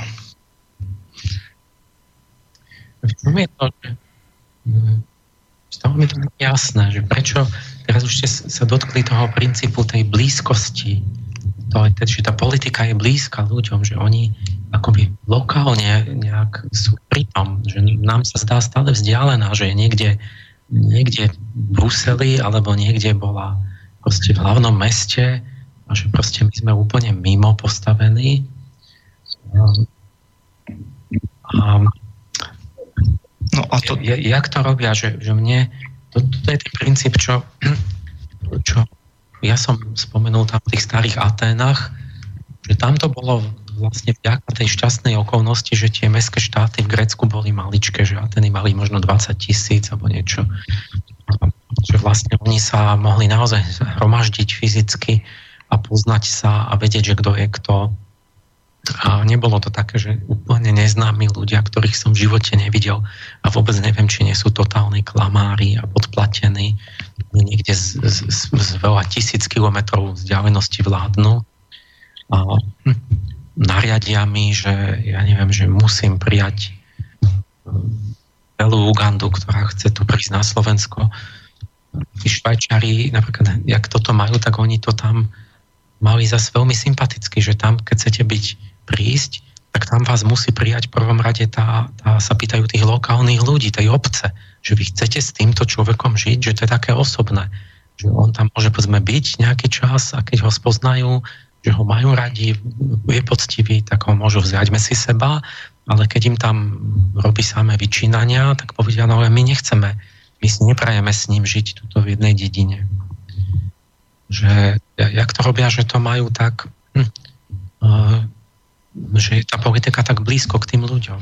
No, to, to je práve uh, podstata to je federálny princíp sa tomu, sa tomu nazýva, že um, je to vlastne, je, sú dva princípy dece, decentralizácie, a, ktorý sa používa všade vo svete, aj v tejto Európskej únie, je sub, princíp subsidiarity. To znamená, že niekde je niekde hore centrum moci, to sa prevzalo z rímskokatolíckej cirkvi. Ona to že je niekde nejaké centrum moci a to vlastne určí e, práva a zodpovednosti tým nižším stupňom. A ten nižší stupeň vlastne poskytuje svoje nejaké, nejaké zodpovednosti, takže vlastne rozdeľuje úlohy a dáva, dáva na to nejaké peniaze, na tie riešenie tých úloh. A takto sa vlastne celá tá moc môže skoncentrovať do toho jedného, jedného centra moci celej tej organizácii, či už to je rímskokatolická církev, alebo Európska únia, alebo ktorá veľmi presadzuje tento princíp subsidiarity. My, my, my to máme ako vo Vatikáne, že Bruseli vlastne. Áno, a to, že takisto ako je keby všetká moc bola v centre a ono určí, že nám vymedzí tie naše kompetencie z hora nadol. Áno, to oni hovoria, oni to e, tak obhajujú tým, že vlastne ten nižší stupeň by mal rozhodovať o tom, čo môže, ale oni na tom vyššom stupni určujú, že čo ten, čo ten nižší stupeň môže. O čom sme rozhodovali. Áno, ale v tom Švajčiarsku je to opačný princíp, fed, fed, federalizmus, tak te, tento vlastne bere od spodu. Že ten, ten, ten kantón, tá obec vlastne určuje, čo môže ten kantón. Hej? A ten kantón určuje, čo môže ten štát. Takže, uh, takže a, a ešte predtým ešte predtým obec určuje, čo vôbec, teda občan môj určuje, čo vôbec aj tá obec, aj ten kantón, aj ten štát môže robiť. Takže vždy, vždy je to od občana, to začína. Nič, nikto nemôže, ani obec, ani kantón, ani, ani konfederácia spraviť nič, čo občania nechcú. Mm-hmm. A, takže, takže je to e, tento federalizmus, tento princíp federalizmu, je to uh, pod, je to forma decentralizácie, teda ako to, ako to rozbiť na, na, tie, na tie menšie časti, ale ide to od spodu, zo spodu nahor a nie z vrchu nadol, takže vlastne pri tomto princípe vlastne všetci občania udržujú tú, tú, tú moc neustále. Napriek tomu, že tam majú nejaké, nejaké orgány vyššie nad sebou, či už na, na ob, obecný nejaký obecné zastupiteľstvo alebo alebo kantonálny nejaký parlament, alebo e, ten, ten dvojkomorový parlament e, ten, na tej konfederatívnej časti, tak, tak tí občania majú napriek tomu stále všetku moc nepretržite vo svojich rukách. A vďaka tomu oni môžu potom spraviť to, o čom ste rozprávali, že keď sa im zabezpečiť napríklad tú politiku ohľadne tých cudzincov a, a každú inú politiku, ako oni chcú. Takže, keď on, takže oni si to nastavili tak, ako im to vyhovuje. A každú otázku si oni nastavia, tí občania v každej tej obci, v každom tom kantóne, v celom Švajčarsku si každú tú otázku oni nastavia, ako im vyhovuje.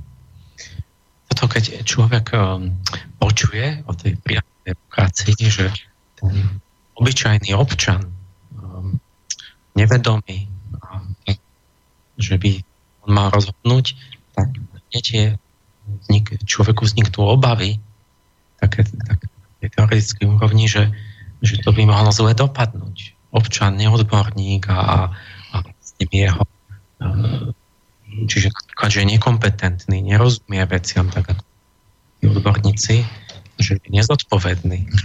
Napríklad si odhlasuje odhlasuje si, že nebude platiť žiadne dane a zároveň zvýši e, výdavky štátneho rozpočtu. Teda a želanie nejaké želania si odhlasuje, ktoré nie sú vôbec možné uskutočniť. Alebo že láhne vplyvu demagogov, že vlastne že efikanci ho presvedčia na, na veci, ktoré v skutočnosti tomu ľudu škodia. A on si to odhlasuje. Alebo moci peňazí. Ten, kto má peniaze, si zaplatí tie médiá a jediný a vlastne tá pravda sa do médií nedostane, iba tá falošná propaganda.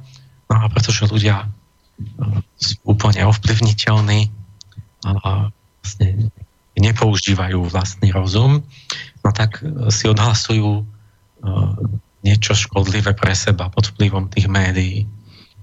A, rád takýchto ďalších otázok, ktoré človeka teoreticky napadnú, ale ten tá knižka, čo ste mi dali od ten Jos Verhulst, čo je mimochodom náhodou taký trochu môj kolega, lebo skúmal tie sedmičkové rytmy tiež, tak on má vlastne na každú tú námietku, na tú priamu demokraciu tam veľmi pekne vlastne má presvedčivo odpovedané.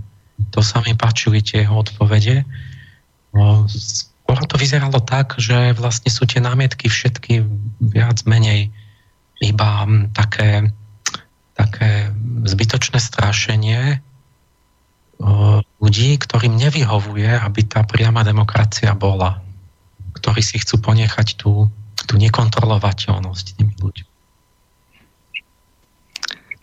Presne tak, to je presne to hovoríte, to sa nedá ani povedať lepšie, že je to o tom, že je to o tom strachu, že ako sa hovorí, strach je najhorší radca, tak um, my totiž to môžeme prejsť jednotlivé tie, tie námietky všetky, ale uh, nekompetentnosť, nezodpovednosť, uh, sa, sa vyčíta, že tí ľudia sú nekompetentní, nezodpovední a tak ďalej, ale keď sa na to pozrieme trošku z vrchu, tak uh, do, do im to vyčíta tým ľuďom? Politici ľuďom vyčítajú, že sú, že sú nekompetentní a nezodpovední. A toto je ich a premietanie, jak, ako to oni vidia, to je ich pohľad. Hej. Oni sú v skutočnosti nekompetentní a nezodpovední a tak to je aj vidieť na tom, ako spravujú každú tú krajinu, lebo tých, tých uh, nepriamých demokracií, tých parlamentných demokracií máme um, na svete moc.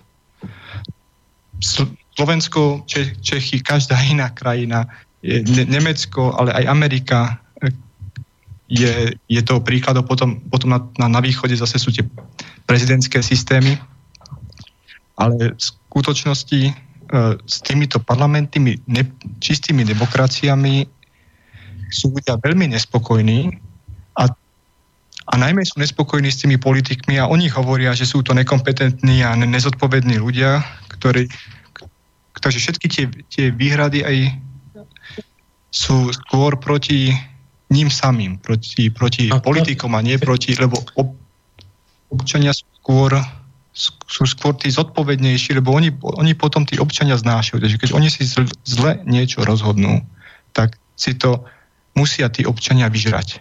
A keď sa im to nepáči, tak si to môžu zmeniť.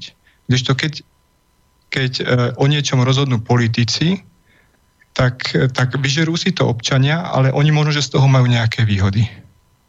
Mne tá tá elegancia tých jeho odpovedí bola v tom, že tam ich bolo 12 tých námietok a mne sa všetky zdajú pravdivé. Naozaj ľud je nekompetentný, nezodpovedný, je pod vplyvom demagogov, pod vplyvom peňazí a, a, a všetky tie veci, ale on elegantne potom to otočil tak, povedal, no dobre, ale veď my neporovnávame tú, tú priamu demokraciu s abstraktným ideálom, ale s tým, čo máme teraz a s tou zastupiteľskou. A vlastne vždy ukázal, že, že veď teraz je to asi ešte horšie. Že vlastne tí, ten, ten ľud by možno bol nezodpovedný, ale títo sú tí, že nezodpovední, že, že títo teraz, tí zastupiteľia, vôbec nám nikdy sa za nič nezodpovedajú. A ten ľud ten nakoniec je zodpovedný vždycky, lebo, lebo si to vyžeriete následky. Čiže, čiže on je tak či tak vždy nakoniec nesie zodpovednosť.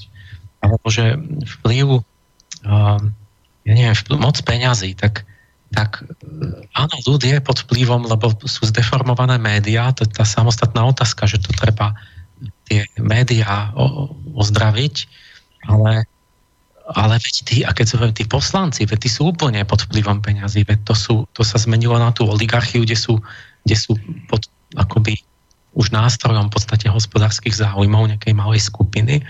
A, tak. Čo si... a, a on dával tam potom reálne príklady, že povedzme v tej Amerike, že keď naozaj tí občania niečo pochopili a chceli to, že oni s rozpočtom 10 tisíc dolárov zvyťazili v referende nad lobby, ktorá musela investovať štvrť milióna dolárov do protikampane, ale aj tak prehrali.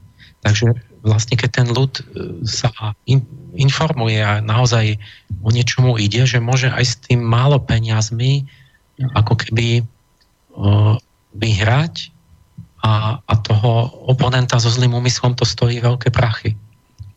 Presne tak, veď e, mo, moc peňazí, vlastne to je taký argument, že, že tých ľudí by sa dalo cez, e, cez billboardy a tak ďalej manipulovať a teda preto za nich majú rozhodnúť poslanci parlamente, ale čo si človek skorej kúpi rýchlejšie, tak 150 poslancov v parlamente, z ktorých mu stačí kúpiť vlastne na Slovensku tri politické strany, to znamená troch ľudí, alebo si kúpi e, skôr 5 miliónov obyvateľov. No jednoducho tých 5 miliónov Slovákov si si ťažko kúpi niečo, aby mu odhlasovali, čo je, čo je priamo proti ich záujmu. Čiže ten, ten systém strán akoby uľahčoval tým, tým, tým uplatkárským lobbystom, lebo Presne ľahšie tak. si kúpiť pár kľúčových ľudí, než, než veľ, ja neviem, mm. veľa voličov. A preto práve títo, títo všetci potrebujú tú moc mať čo najďalej od človeka. Takže keď vlastne sme ešte neboli v Európskej únii, tak e, o všetkom sa rozhodlo balo v Bratislave. Ale keď už sme teraz v Európskej únie, tak už vlastne všetky tie kompetencie sa ťahujú až do Bruselu. Si Brusel postupne stiahuje, takže vlastne im, im si tam stačí kúpiť zo pár ľudí v Bruseli a v celej Európskej únii si, si niečo vylobujú. Hej? To, je, to je 500 miliónov ľudí. Pre 500 miliónov ľuďom e, určia e, nejakú vec a, a pričom sa ich vôbec neopýtajú, tá vec môže byť proti záujmom tých 500 miliónov ľudí, ako napríklad no, otázky, to ne, nebudeme riešiť, ale, ale e, ten argument je jasný, veď keď čo si človek skôr kúpi?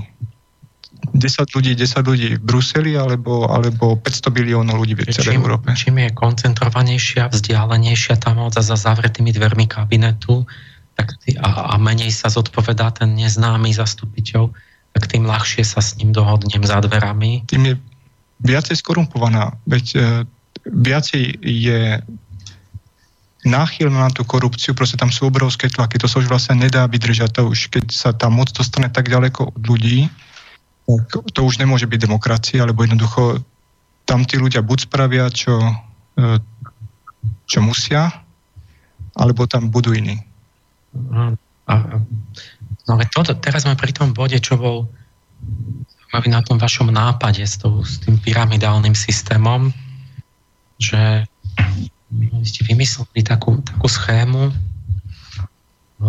tak, tak, také štátne zriadenie, že by ľudia tak hierarchicky volili, že vlastne tí v tej obci 200 ľudí, že by to malo 7 úrovní a išlo by to tak, že prvých 200 miestnych ľudí, sme nejaká obec by si zvolila toho svojho naj, najbližšieho miestneho poslanca, nie? No, to, to bol iba taký... A...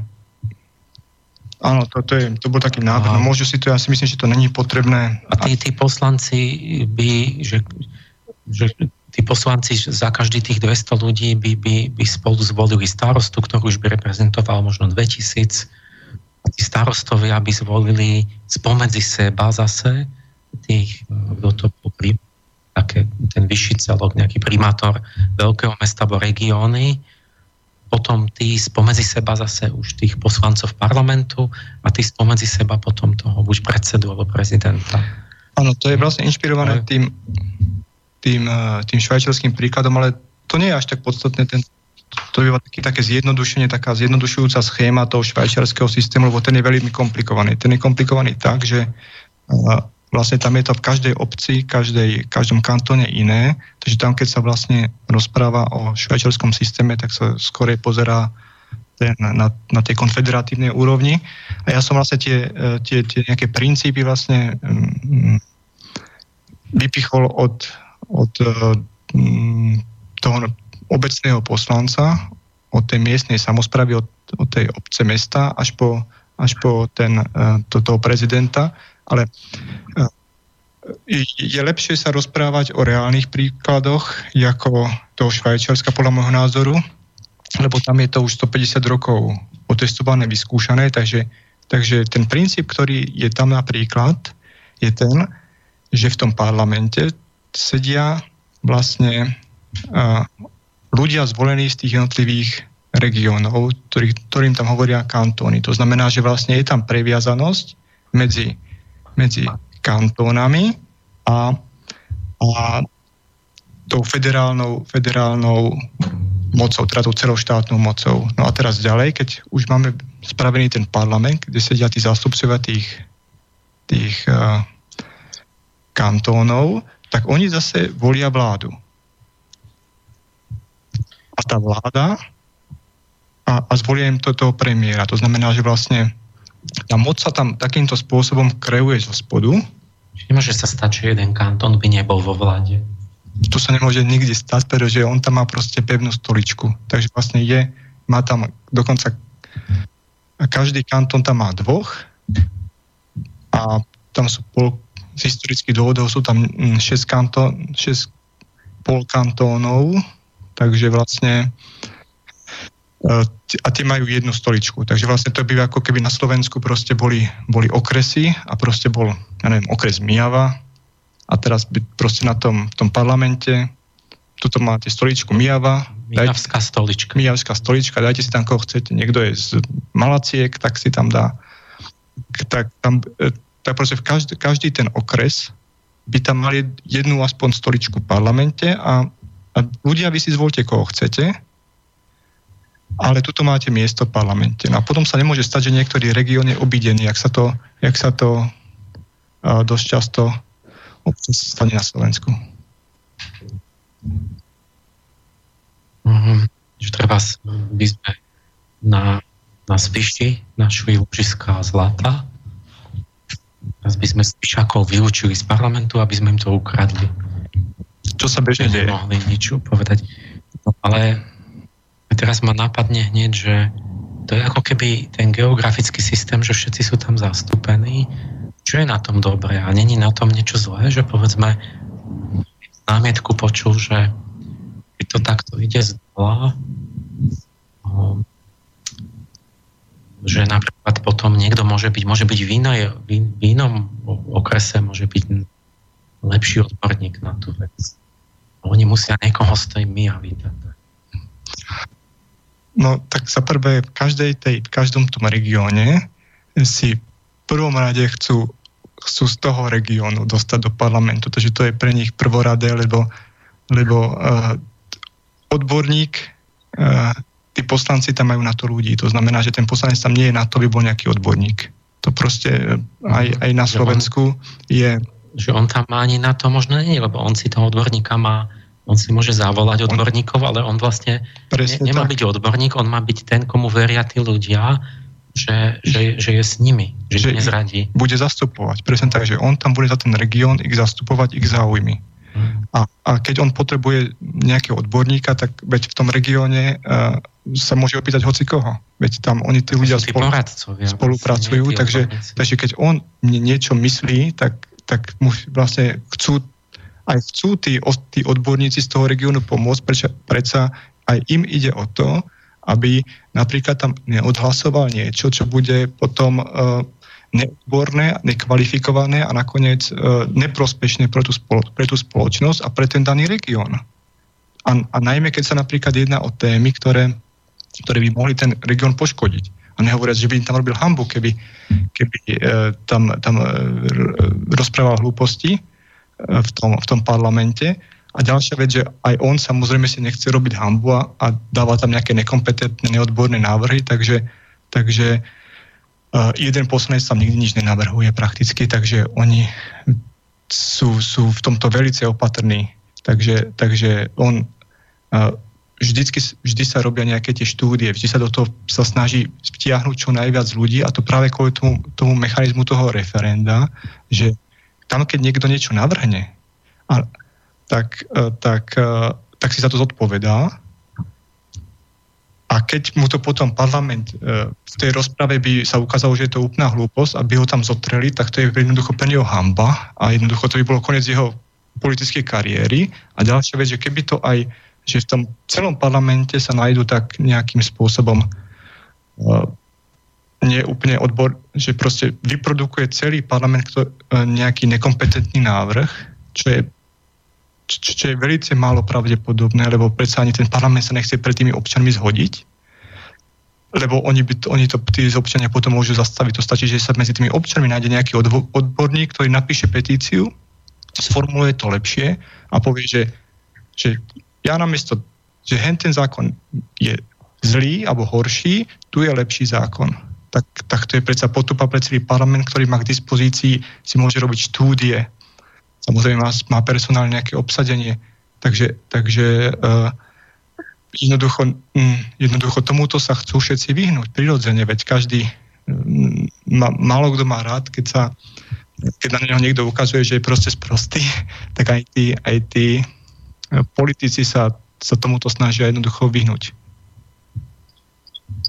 Že ten vzťah medzi odbornosťou a tým zastupiteľstvom, že to vlastne sa ani nemusí moc pliesť, lebo vlastne ten, tá odbornosť toho zastupiteľa, tá, tá občianská cnosť ten mravný rozum a tá, tá, tá vernosť toho, že chcem pre celok dobre.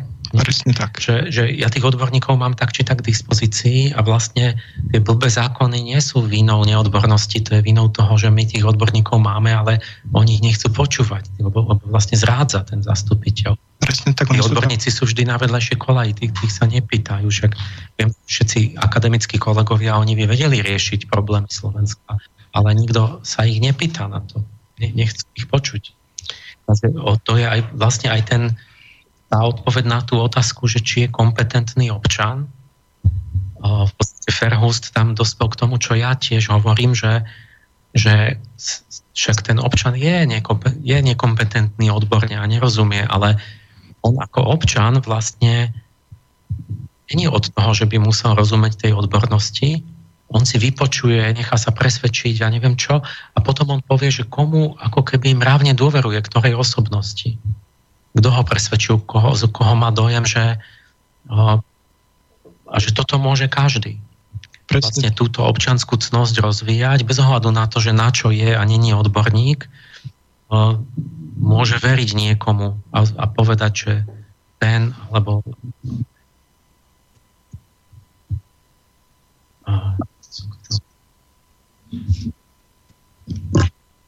Presne tak, ako e, tie cnosti, tá morálka toho, toho zástupcu v tom parlamente na všetkých tých úrovniach je tá najpodstatnejšia, lebo tých odborníkov sa dá, e, tí odborníci sú všade, no nie všade, ale presne tých odborníkov väčšinou sa dá nájsť, keď človek hľadá.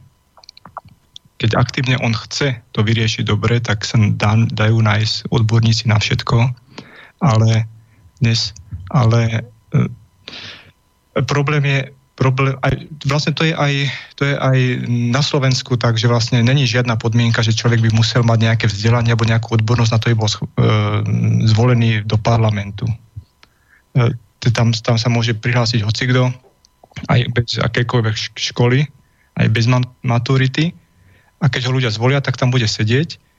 Ale problémom je ten, že jednoducho tí ľudia, no však poznáme tú slovenskú politiku, proste hlasujú dabovo, lebo proste dostanú, dostanú niekto tam prstom dvíja hore-dole a, a oni podľa toho hlasujú a, a vlastne a, zrádzajú ten národ. A tu, tu to som chcel, že to, toto bol aj ten princíp, kde ja som dal čiaru medzi demokraciou a medzi už nedemokraciou a medzi tými, ktorí už ne, by ne, nemajú právo byť v demokracii, že ja som tú čiaru dal nie, že odbornosť musíš mať, ani IQ merať alebo niečo, ale práve tú mravnú občianskú cnosť. Že vlastne ten môj návrh kombinácie akoby demokracie s aristokraciou išiel cez toto, že, že vyučil by som z hlasovania iba tých, ktorí toto nechcú, ktorí otvorene hovoria, že oni chcú sebecky škodiť. Tých tam, tých tam nepotrebujeme pri tom hlasovaní, lebo oni nám k lepšiemu, pravdivejšiemu výsledku, švachtivejšiemu neprispejú, takže tí môžu byť vonku z tých volieb. A nech sa opováži sa mi stiažovať, že nemá hlasovacie právo, keď, keď sa mi priznáva, že chce škodiť, že, že chce, ja neviem čo, tunelovať a, a, a drancovať štát a tieto veci.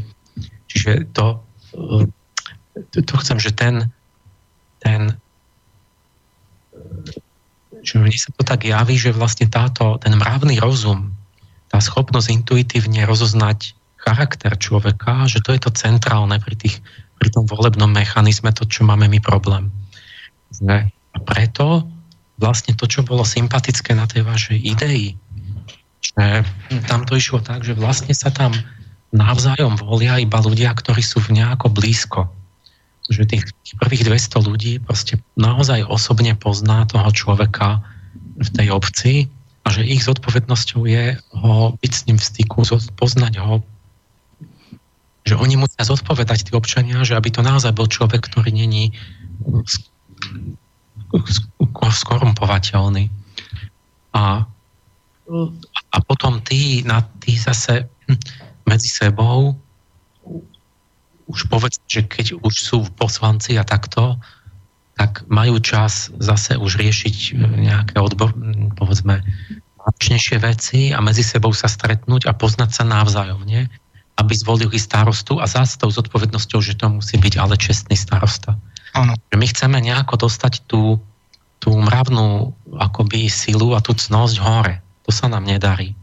Lebo ľudia sú ako keby mali slepú tú, to, to oko morálne majú slepé a, a, a zdánlivo aj teraz sa povie, no však si môžu voliť koho chcú a volia si zlých poslancov. Ale niečo tam zase je taký drobný rozdiel a to bol ten váš nápad, že, že a nie len váš, to každý hovorí, že jednak tam tá odvolateľnosť je a jednak, čo to tam ešte bolo? Také drobné zmeny, ktoré by to mohli akoby meniť tú situáciu, lebo teraz ako keby tí ľudia vlastne sú lahostajní, že oni akoby niekoho zvolia, jednak sú, sú mravne slepí, proste zvolia ľudí, ktorí, ktorých myslia, že však to je Janko, však to je dobrý chlapec, ale nevidia, že on vlastne není pevný, že on nemá žiadne presvedčenie, že jeho hneď spracujú. A, a, a súčasne, keď už tam je, tak sú rezignovaní, lebo aj tak ho nemôžu dať preč. Áno. A, takže vlastne vzniká taká, taká patová situácia, že vlastne ľudia majú pocit, že nemôžu ani na tej miestnej úrovni nič. Čo by pomohlo? Dá sa to riešiť? In, je to inde lepšie? Tak um, je to inde, určite je to inde lepšie ako uh, na, na Slovensku prakticky v mnohých krajinách, ale v tom Švajčarsku je to uh, opoznanie lepšie, teda niekoľkonásobne. A, ale ten, ten môj príklad, no, kto, kto chce, môže si pozrieť nás, dal som ho na web stránku uh, systém.občanov.sk. Tam je iba jeden, jeden link, tam si môžete pozrieť taký dokument dvojstranový a tam je to trošku popísané. K tomu sa môžeme dostať, e, tomu sa možno dostaneme časom, ale uh, tuto by som chcel presne poukázať, že, že, že to pán Páleš po, pomenoval úplne presne. Ten princíp, ktorý ktorý je za tým, že tí ľudia sa poznajú. To znamená, že tá mravná cnosť, to, tú mravnú cnosť ja nezistím z billboardu. Tú mravnú cnosť nezistím ani z televízie. To jednoducho človek sa musí takto sedieť, ako, ako my sedíme s pánom Pálešou, porozprávať sa a, a, a osobne musí, musím mu položiť otázku, on mi musí odpovedať, musím vedieť, ako sa tvári a potom môžem poznať, že či je to ten človek uh, mravnejší, alebo je to proste men, menej cnostný. No, no, no presne, to je ten môj, že ja musím zistiť, kto to je naozaj. A to sa dá len v živom, v dialogu obojstrannom a aj tá mimoverbálna komunikácia. Proste monolog z obrazovky to není komunikácia. Tam ja môžem rozprávať rozprávky krásne, ale nemá to nič spoločné s tým človekom na to vlastne ako keby vniesť tú, tú mravnú spolahlivosť, to musia ako keby, že musím voliť z tých ľudí, že ja musím zodpovedať, že ja ho poznám. Nie, že ja si typnem, lebo on mal peknú krávatu na billboarde. Peknú fotku. Alebo že tam pekne napísal. Um, alebo teda, že do tej televízky dokáže niečo formulovať, ale potom človek nevidí, čo tí ľudia robia za tými dverami. A, a takže, takže toto jednoducho ne, nemôže fungovať už z princípu. To nie je, že my sme, my sme hlúpi, alebo že my nemáme to nejaké mravné oko. My by sme to poznali, keby sme tých ľudí mohli, mohli mať, e, sa s nimi porozprávať, ale jednoducho oni e, sú e, pred, pred voľbami oblepia, oblepia plagáty, velice, ve, velice rozprávajú e, do tých médií same, same cukríkové veci, čo, čo ľudia chcú počuť. A ale po voľbách potom mm, dostanú sa k tej moci a robia si, robia si čo chcú.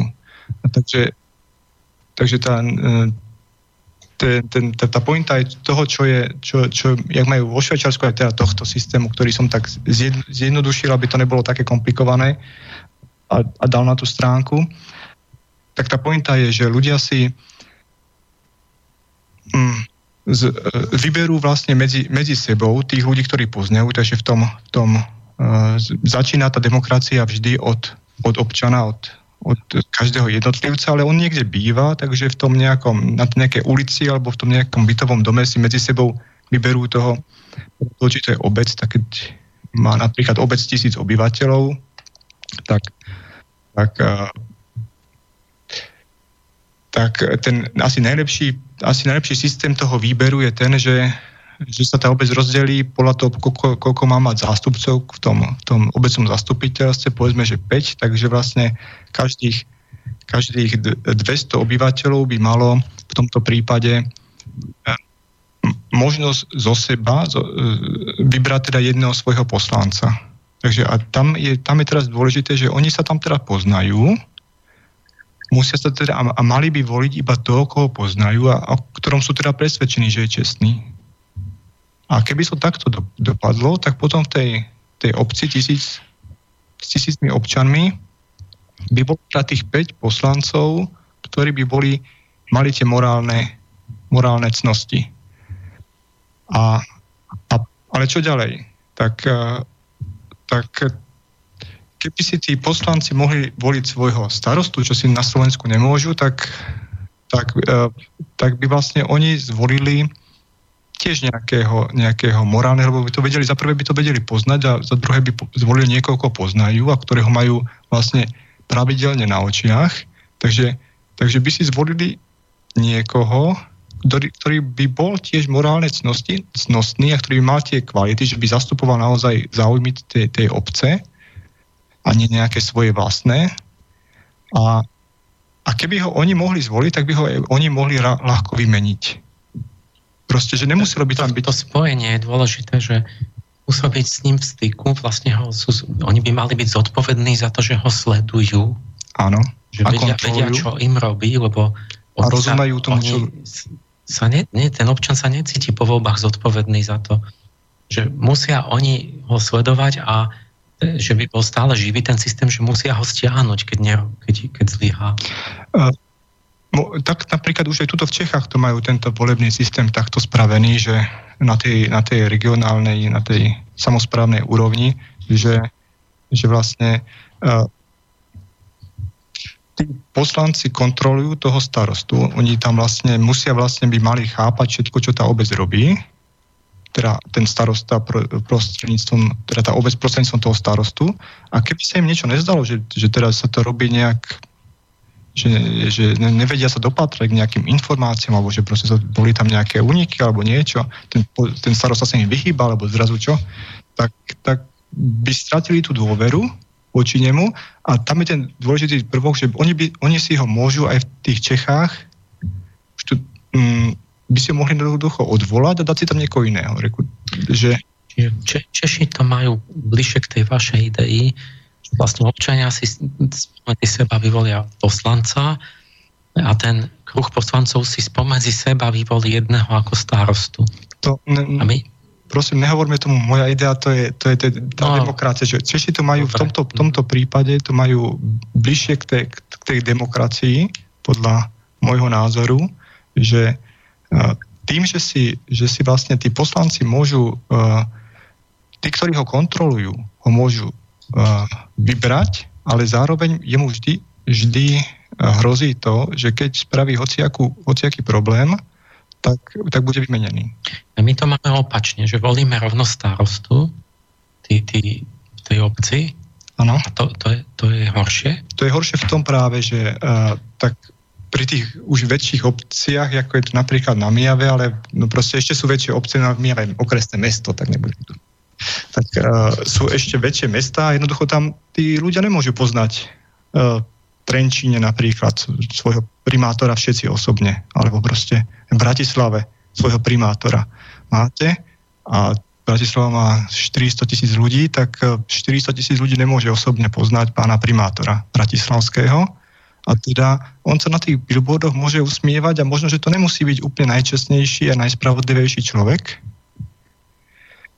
ale ľudia ho... Nech pozve všetkých na návštevu, ako žije, aby videl jedno. No to sa práve, to je proste dosť komplikované. Takže oni ho ani nikdy nespoznajú a teda on... Ale v tomto systéme ho zv... zvolia a nedá, prakticky sa nedá odvolať. Špeciálne tuto v Bratislave je to asi naj, najhoršia situácia z celého Slovenska, lebo, lebo na to, aby bol v Bratislave primátor odvolaný, by muselo byť, je to teoreticky možné na, aj na Slovensku spraviť, ale dá sa to iba tak, že by muselo 30% obyvateľov podpísať petíciu, že za odvolanie primátora, 30% obyvateľov Bratislavy, čo je ne, 400 tisíc, to by bolo 130 tisíc obyvateľov by sa muselo podpísať na petíciu, vyplňať všetky údaje, by, mohla byť, aby mohlo byť referendum o odvolaní primátora a na to by muselo prísť polovica Bratislavy by musela na to prísť na to referendum, ináč by to referendum nebolo platné a teda by, by sa vám ho nepodarilo odvolať. Takže vlastne z tých 200 tisíc ľudí, najprv by sa muselo 130 tisíc ľudí podpísať a potom 200 tisíc ľudí by muselo prísť a povedať, že, chce, že, že nechceme ho tam. Ale oni neprídu, viete prečo? Oni nemôžu prísť, lebo, lebo tam vlastne nielen, že sa im nechce, ale že keď je to vzdialené, nie, tak, tak je to tak, že jedni povedia, že je to zločinec a druhé noviny budú písať, to všetko je vymyslené, to vôbec není pravda. Presne tak. A teraz vlastne tých 400 tisíc ľudí, tak ja, ja mám zistiť, že ak to je, veď ja neviem, tak tam ani nejdem. Presne že tak. tam, tam tá blízkosť chýba, že keď, keby to nejak išlo, že ten, kto má niečo rozhodnúť a stáť za tým, že on musí nejak byť pritom. Takže v tom niečo je tam sympatické na tom, že to ide z dola, že vlastne vy rozumiete tomu vášmu zástupcovi, to je, ale tam už oni, oni zase v tom kruhu tých zástupcov by mali medzi sebou sa spoznať a vedieť, o čo sa jednalo. A, a mohli by to oni fakt rozhodnúť, potom pozme odvolať toho primátora. Presne tak, tam, tam prvá vec je tá blízkosť, to je ten princíp, princíp tej, tej federatívny, že vlastne moc sa stiahá zo spodu, ale ďalší princíp tej priamej demokracie je, že ten, kto volí, tak, tak um, by mal mať právo odvolať. Lebo to nemôžeme paušálne, proste urobíme, urobíme chybu vo, vo voľbách, hej, tak nepoz, nepoznali sme ho až tak, zvolili sme ho, páčil sa nám, no, že sa tvárili ako, že, ako dobrý aniel, alebo hoci ako. A po voľbách sa nám už nezdá, že, že je to naozaj ten človek, ktorého sme tam chceli mať, tak to sa môže stať. To sa môže stať v každej spoločnosti. To nie je chyba to nie je chyba tých ľudí, to je proste mm, re, re, re, reálna možnosť, reálna hrozba a pri tej priamej demokracii by tam mal byť uh, aj ten princíp, že keď ja si môžem ho zvoliť, tak si ho môžeme odvolať. Akurát, že uh, keď sa to aplikuje takýmto spôsobom, že že ľudia si volia až, až taký primátorov Bratislavy alebo až prezidentov, tak, tak to sa veľmi ťažko, to už není možné prakticky zrealizovať. A najextrémnejší prípad tohoto, kde človek najviac vidí, že, že, že, to, že to je nezmyselný, to je, to je ten, ktorý ste že to, že to je nezmysel. To je presne to, čo ste hovorili na začiatku. Ten volebný systém prezidenta treba zmeniť, ten váš článok, že, že keď si ľudia zvolia prezidenta už tuto na tomto našom malom Slovensku, keď 5 miliónov ľudí sa zorganizujú také veľké voľby a rok sa tu oblepujú plagáty a zvolia si toho prezidenta, tak, tak potom je už prakticky neodvolateľný a on si tam môže 5 rokov robiť, čo chce a to je zlé. Najmä keď neexistuje referendum, ktorý, ktorý by mohli ľudia blokovať tie jeho veci, ktoré robí. A, a, a, toto, a ešte máme našťastie, že ten náš prezident je iba reprezentatívna funkcia, takže takže vlastne nás iba, iba reprezentuje. Takže keby sme si náhodou zvolili zlého prezidenta, tak nám akurát tak robí hambu v zahraničí alebo, alebo, alebo niečo, ale, ale sú ešte horšie systémy, kde majú vý, výkonného prezidenta väčšie štáty, ako Amerika alebo Rusko, môžeme ich rovnak, rovno uh, pomenovať obidve, tieto superveľmoci naše, tak, uh, tak tam je to tak, že vlastne ten prezident má v rukách obrovskú moc. Tí ľudia ho, keď ho zvolia, tak potom už nie je cesta späť a jednoducho mu odozdajú tú krajinu do rúk a on si s tým môže robiť, čo chce. Americký prezident uh, tá moc sa tam kreuje z vrchu, takže môže on sám si vyberá ďalších 6 tisíc ľudí, myslím, že do administratívy. V Rusku je to, je to podobné, takže, takže máme krásne príklady z týchto dvoch systémov, že napríklad oni si zvolili Jelcina v, v Rusku a proste celý štát skoro potopil. Trump sluboval všetko, čo len sme chceli a, a teraz je to inak všetko. No ja vás teraz troštičku preruším, lebo tak akože už som hľadal to miesto, kde vám do toho vstúpiť, lebo vy dvaja ste sa už riadne rozkecali a, a teraz tak pozerám, že dve hodiny už hádam by sa aj pesničku patrilo dať. Čo poviete? Som chcel povedať. Dobre, tak si poďme niečo zahrať a po pesničke budete vo vašej debate pokračovať.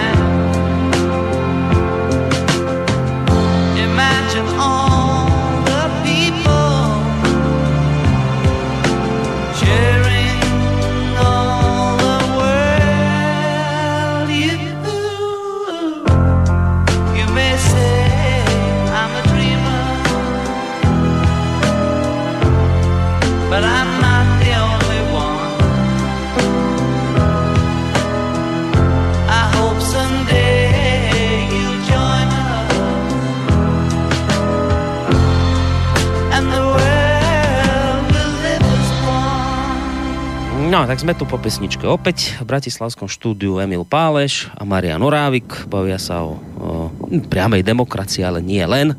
Uh, ja, ja len pripomeniem, že ak e, nejaké otázky budete mať, hádam na ne bude v závere relácie priestor. Najlepšie napísať mail na adresu studiozavináčslobodnyvysielac.sk alebo cez našu stránku, keď si kliknete na to zelené tlačítko otázka do štúdia. Toľko na teraz z mojej strany.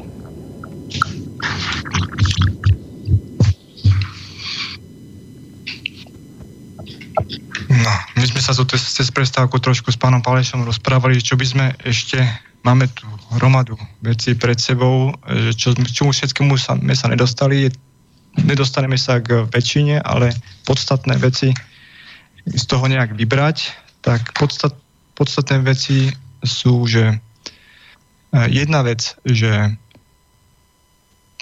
na Slovensku sú nejaké organizácie, ktoré sa tej priamej demokracii venujú a napríklad tá, tá kniha, ktorú, ktorú pán Paleš tu spomínal, priama demokracia, fakty a argumenty k zavedeniu občanskej iniciatívy a referenda, tá sa dá dá sa dá stiahnuť uh, na stránke priama pomlčka demokracia.sk. Tam je, tam je kniha na, teda link na pdf takže mm, dá sa tam dá, si, dá sa tam pozrieť, aj sú tam naozaj veľmi pekné kapitoly, koho, koho by táto téma zaujala. A dá sa aj, myslím, že v tlačenej forme, keď sa tam, hm, keby ste sa ozvali do kontaktu, neviem, či tam na stránke niekde sa dá kúpiť, asi skôr nie, takže kto by mal záujem o tlačenú verziu tej, tej knihy, tak uh, tak eh, by sa dal, tak nech sa ozve do kontaktov a nejak sa mu to sprostredkujeme. To, to vlastne, vlastne aj mnohé informácie, ktoré, ktoré vlastne tu odzneli dnes a, mm, a mnohé, ktoré neodznejú, tak sú v tej knihe, ale je aj výborná eh, prezentácia. Pán, pán Jozef Bieli, ktorý je predseda toho občanského združenia Priama demokracia, tak ktorý okrem iného pomáhal pri tejto knihe prekladať, tak, tak e, spravil výbornú pre, pre, prezentáciu a je na tej stránke video. Um, určite pre mňa bolo veľmi zaujímavé, lebo, lebo sú, tam, sú tam informácie kto, do takej hĺbky, ku ktorým sa určite nedostaneme dnes. Koho by to zaujímalo? No. A A ešte vlastne, keď už o tom hovorím, tak ešte, ešte sú tu mnohé, mnohé, mnohé organizácie, ktoré sa tomu, tomu venujú rôzne. By som možno spomenul ešte OZ Agora, ktorá vlastne bola, bola prvá organizácia za prv, priamu demokraciu na Slovensku. Tá vznikla už možno, 15 rokov dozadu, alebo kedy. A, a tá vlastne prvá preložila túto knihu a toto je už vlastne druhé vydanie rozšírené a upravené, zaktualizované a tam má zase stránku www.priamademokracia.sk bez, bez pomlčky. A mm, na jej stránke momentálne sa dá, sa dá kú, kúpiť on, ten predseda tej uh, OZ Agory, to je František Pálka. František Hirner Pálka tento rok zrovna napísal knihu, ktorá sa volá, že SOS, Slovenská občianská samozpráva, optimistická vízia transformácie správy veci verejných. A tam hm, trošku z iného súdka, pretože tam sa venuje e, presne politickému systému na Slovensku a, a akým spôsobom by sa dala um, aplikovať tá priama demokracia v špeciálnych našich podmienkach a tých zákonov, ktoré tu máme vytvorené, tak o tom napísal túto knihu SOS Optimistická vízia transformácie správy veci verejných. Tiež som prečítal, tiež ma zaujala velice. Takže koho by, kto by chcel do tejto témy sa, sa pozrieť, koho by to zaujímalo. To, no mňa to zaujíma kvôli tomu, uh, sa, je to taký môj koníček, sledovať túto politiku takýmto spôsobom, ale nie, nie tie, tie, tie, bulvárne veci, ktoré dávajú v, v tých médiách, v tej revízii, to je proste, že kto, s kým sa teraz háda a kto sa bude potom a vlastne to iba také divadlo. Tie princípy sú mm, tie, tie princípy sú oveľa dôležitejšie poznať, ako to funguje aj pre človeka. A, a je, je, to, je to dôležité, keby, to, keby tí ľudia mm, to a, poznali túto tému, tak by ju pravdepodobne chceli a aj, aj to referendum, aj, tu, aj tento polopriamu demokraciu a, a keby to ľudia chceli, tak by sa s tým tak by sa s tým dalo pohnúť aj v tých obciach, aj tých, aj tých aj v tom štáte, to by sme si mohli potom nakoniec povedať, že aký, akým spôsobom by sa to dalo, tých cieť mnoho, ale ale mm, najskôr ľudia musia vedieť, čo chcú. Že, či chcú toto alebo niečo iného, lebo sú tu samozrejme rôzne alternatívy. Tak, a, tak sú tam rôzne, môžu voliť politickú stranu, jednu, druhú, tretiu, každá má iný program. A, a sú, tu, sú, tu rôzne, sú tu rôzne politické Tie strany majú tie balíky Áno. a tam jedna z tých, neviem, kde to bolo, tá štúdii, že vysvetlo, že vlastne tie balíky nikto nechce, že tie názory, ktoré ľudia majú, to, čo chcú, že sú zmes, um, že v ani jednom balíku si to nemôžu vybrať. Ano. Čiže aj to balíkovanie tých názorov vlastne nás donúcuje, že stále volíme niečo, čo sme nechceli. A pri tých referendách to vlastne je aj ten rozdiel, že to není balík, ale je to konkrétna otázka. Áno, tento systém čisto zastupiteľskej demokracie, ten, ten už je veľmi prežitý z môjho pohľadu. On, on fungoval ešte niekedy v 19.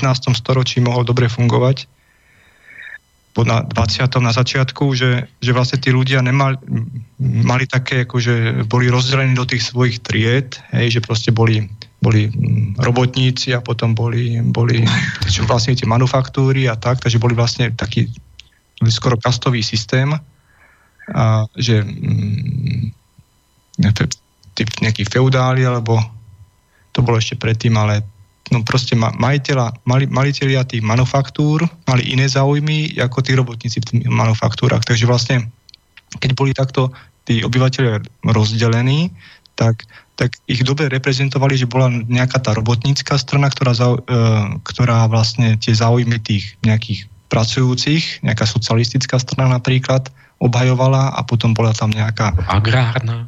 Napríklad a vlastne tí ľudia sa mm, s tým svojim, s tým svojim stavom, stavom nejako stotožňovali a teda im stačilo zvoliť si tu nejakú politickú stranu, vedeli, že na Slovensku napríklad to e, bola tá agrár, agrárna strana, e, vlastne na Slovensku e, komunisti myslím, že nevyhrali tom ani v tom 48.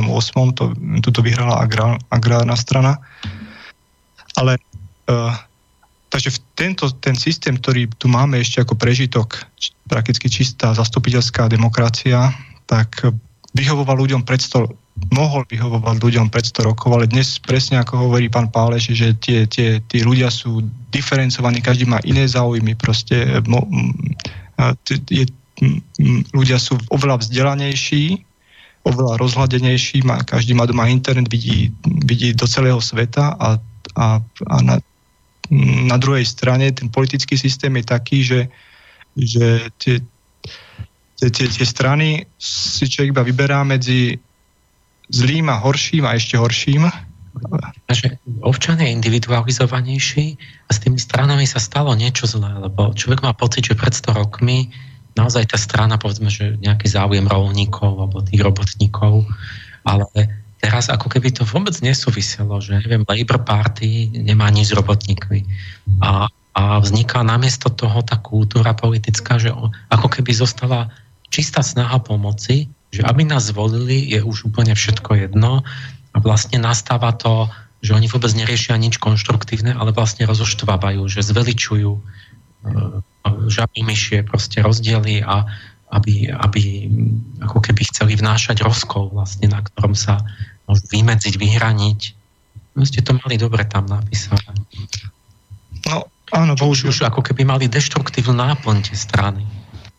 Áno, bohužiaľ, bohužiaľ. Toto, to, takto, takto to sa zdeformovalo, ale to je, to je logika tohto systému, že, že to, sa, to sa muselo udiať, to sa udialo všade. Proste oni pracujú v systéme, že, že keď zotnú hlavu tomu, tomu svojmu nejakému politickému oponentovi, tak bude v parlamente o jednu hlavu menej a môžu ju obsadiť, takže vlastne každý proti každému musia, musia ísť aj cez hm, takmer mŕtvoly, a, tak, a potom de facto rozoštvávajú celú, celú, celú spoločnosť a, a zasievajú iba, iba nenávisť, ale vlastne z toho čerpajú oni tým, tú moc. Rozdeľuje, pánovi, tak to bolo.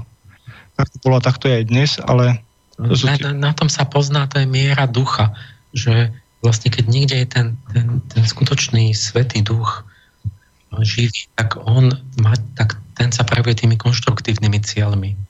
Ale počase sa všetky tie formy ako keby uh, vyprázdnia vnútorne a to poznáte nad tým, že začnú mať vlastne negatívne, deštruktívne ciele. Akoby tá náplň v podstate je ničenie. Áno, a teraz, aké sú na to lieky, tak tých liekov je tí Šváčari vymysleli tento, majú najlepší na to, na to liek, toto referendum, pretože to vlastne uh, tomuto zabráni takým spôsobom, že uh, tam, keď niekto robí nejaké populistické návrhy alebo nejakú nekonštruktívnu kritiku, tak, tak, uh, tak uh, ich vlastne, napríklad keby bola súčasná situácia, že je tam opo- koalícia, opozícia je v slovenskom parlamente a teraz tá opozícia tam niečo vykrikuje a nemôže, sa, nemôže to presadiť, ale vo Švajčiarsku ich povedali, no však máte, máte 20% hlasov, nemáte žiaden problém zozbierať, zozbierať tých 50 tisíc podpisov, to je mm, volilo vás, volilo vás hromada, hromada ľudí, takže urobte si referendum a v referende sa rozhodne. A keď napríklad by bol nejaký populistický návrh a oni by tam dali, dali e, či už e, keby napríklad vláda dala nejaký návrh a oni, opozícia s tým nesúhlasila, tak, tak, e, a opozícia dá to do referenda a referendum by to zamietli, tak tá vláda by utrpela. Pretože, pretože všetci by sa dozvedeli, že vlastne, že vlastne vláda dala návrh a nakoniec ho, ho nechcelo ani, ani, ani 20% obyvateľov, ten návrh, takže vlastne všetci by si potvrdili, že že tá vláda je, je nejakým spôsobom zločinná. Ona ich snažila sa znásilniť do niečoho, čo oni nechceli a teda automaticky by tá vláda uh, je dramaticky klesli pre, preferencie a tým pádom a tým pádom by sa vlastne sama, sama dostávala z parlamentu. Každým, každým z zákonom, ktorý, ktorý by či už vláda navrhla a bol by zlý, alebo opozícia by kritizovala a bol by to ten zákon dobrý, tak a opozícia by v tom referende prehrala, tak zase ona by sa dostávala. Takže, takže tento systém pomocou toho referenda vlastne nutí, že tie politické strany vo Švajčiarsku nebojujú proti sebe, ale spolupracujú. Pretože oni musia dohromady všetky politické strany prísť s takým návrhom a schváliť taký návrh, ktorý im tí ľudia neroztrhajú v tom referende.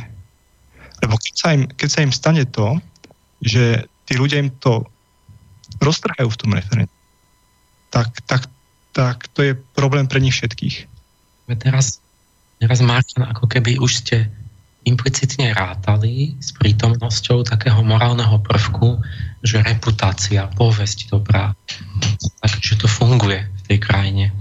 Nie, nie, to je práve, To je práve spôsobené tým referendum, že on, to, no. to som chcel aj predtým povedať, že ten, uh, ten človek, ktorý podá zlý návrh, tak tým ako keby, a ten e, návrh je zamietnutý v tom referende, či už to, či už to je zo strany nejakého občanského združenia alebo zo strany politickej strany, tak, tak, uh, tak ona, keď prehrá ten, ten, ten boj o to, že, že to bol dobrý návrh, tak tým de facto stratí časť tej svojej cti. Ale že či tá česť napríklad na Slovensku, či to funguje, že niekto dá návrh proti ľuďom, a zdá sa, že nestratí česť. Nestratí, lebo, lebo potom samozrejme mozog ľudský je nedokonalý, takže zabúda, takže oni, jak to robia? Treba si pamätať, že kto je kto, že my, a to je súčasť toho mravného rozumu, že mi, mi sa zdá naj, jeden kľúčový článok vynechaný to, že my nemáme ten pojem cti.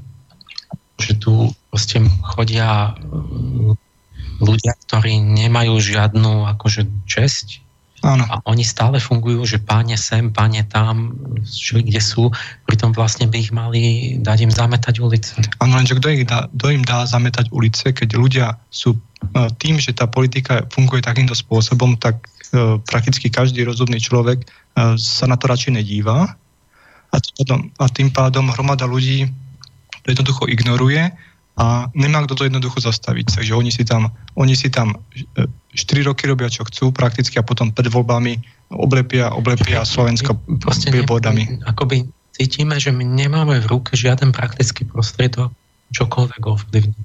Takže a potom rezignujeme, takže sa ani nezaujímame Presne o tú politiku. Tak. Ale to je tak všade na svete, to nie slovenské špecifikum. A sme, sme iba nahnevaní pri tom pive. Áno.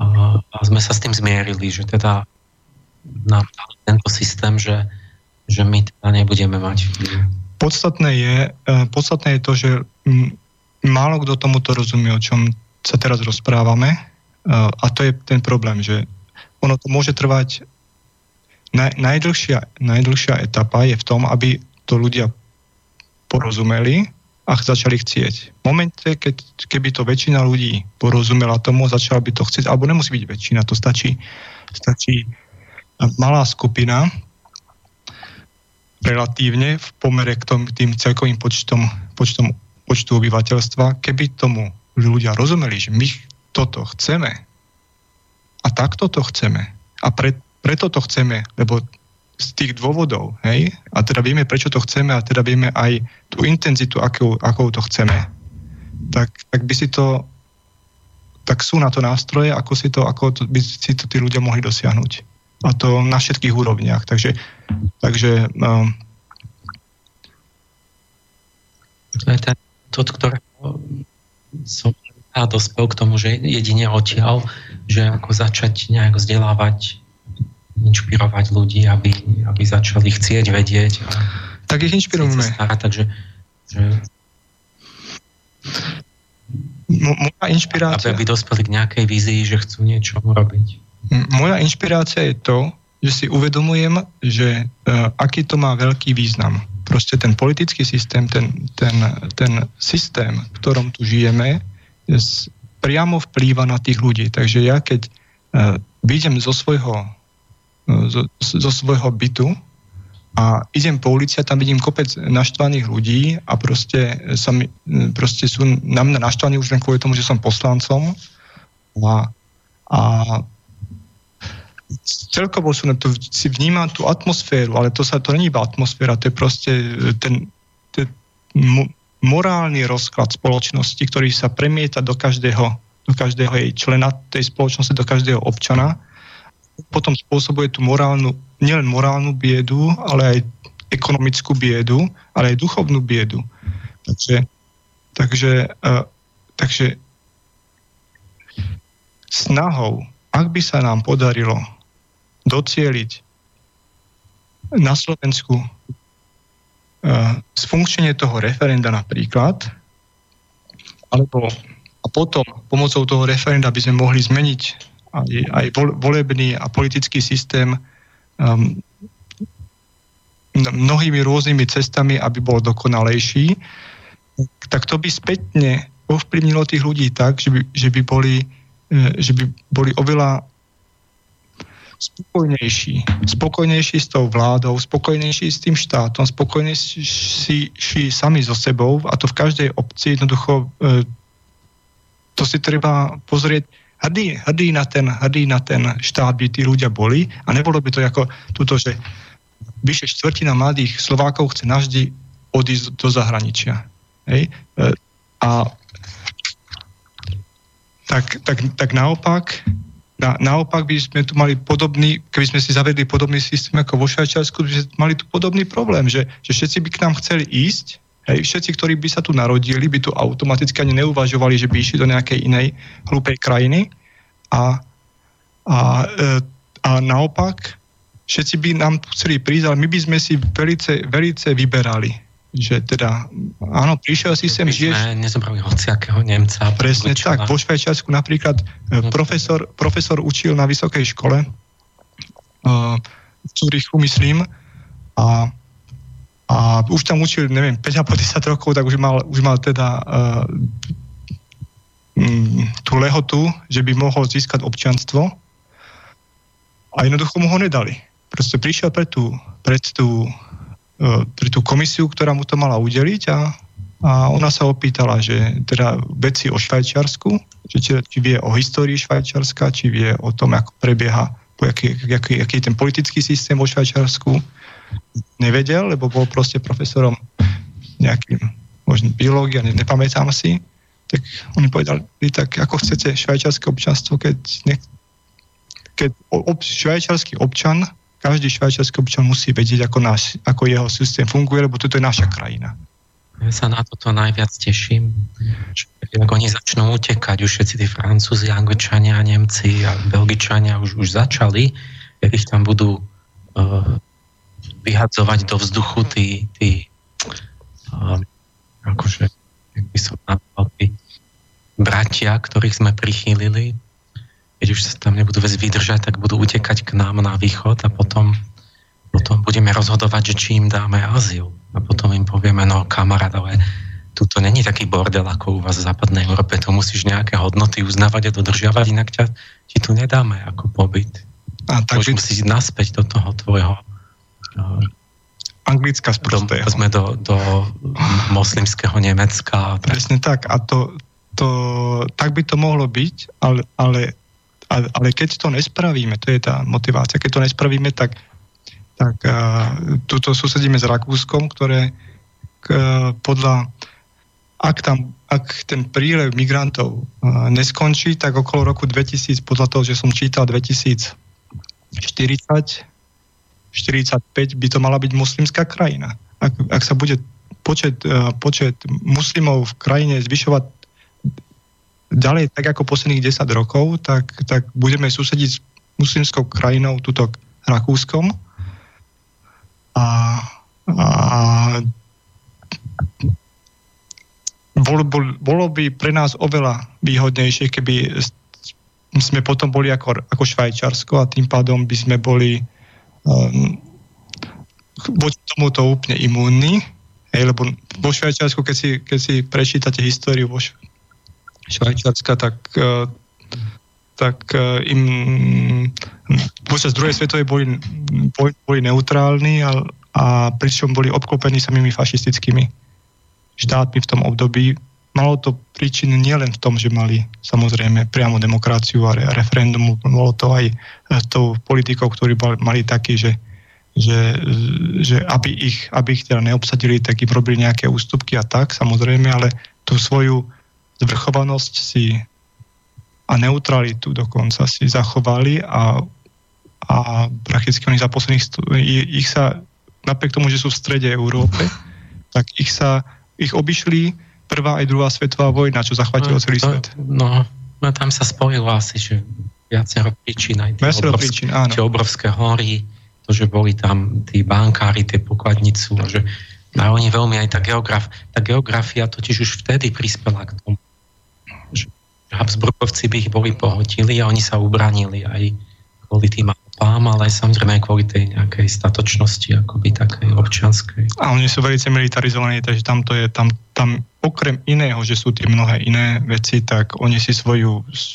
slobodu a demokraciu a, a vlastne tieto hodnoty si, si bránia so zbraňou v ruke, takže každý Švajčar má doma automatickú zbraň, každý bol na, no, každý, kto neodmietol vojenskú službu, ale tam je povinná, takže iba ten, kto neodmietne, tak ide na vojenskú službu, to je veľmi krátke, dostane, dostane, dostane automatickú zbraň a majú tam armádu, to je všetko vrak no, úplne na inej úrovni. Veci, že už ku koncu sa dostaňme teraz, že tá zbraň, že no dalo by sa v každej krajine dať automatickú zbraň, môžem v Kongu dať No to určite nie, práve to, to je to. Za všetkým sú vlastne predpokladá, a to môžem citovať Václava Havla, ja som si ho tu kde, kde to mohlo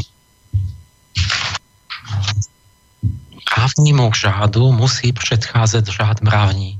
Čiže právnemu poriadku musí predchádzať, mrav, predchádzať mravný poriadok to je, to je presne ono, že vlastne ja môžem nejaké, nejaký systém zaviesť iba keď mám určité vlastnosti ľudí.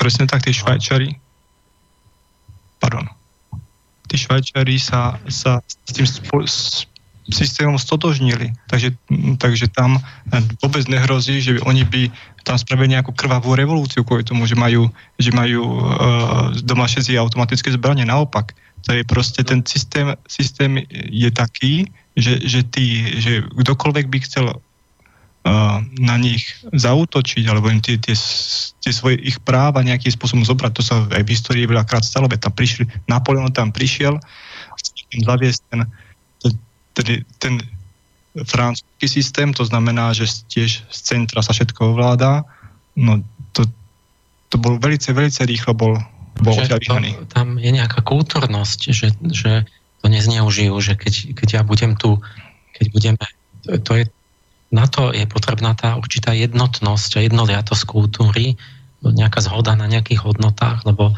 potom nemôžem nič. Keď to premiešam, že tu bude, Slovensko bude poloafrika, polo Afganistán a tak, tak jak by som mohol mať každému rozdať automatickú zbraň, že keď ten sused sa bude domnievať, že som urazil islám, tak hneď ma zastrelí. Bude mať pocit, že je oprávnený, že hneď ju použije.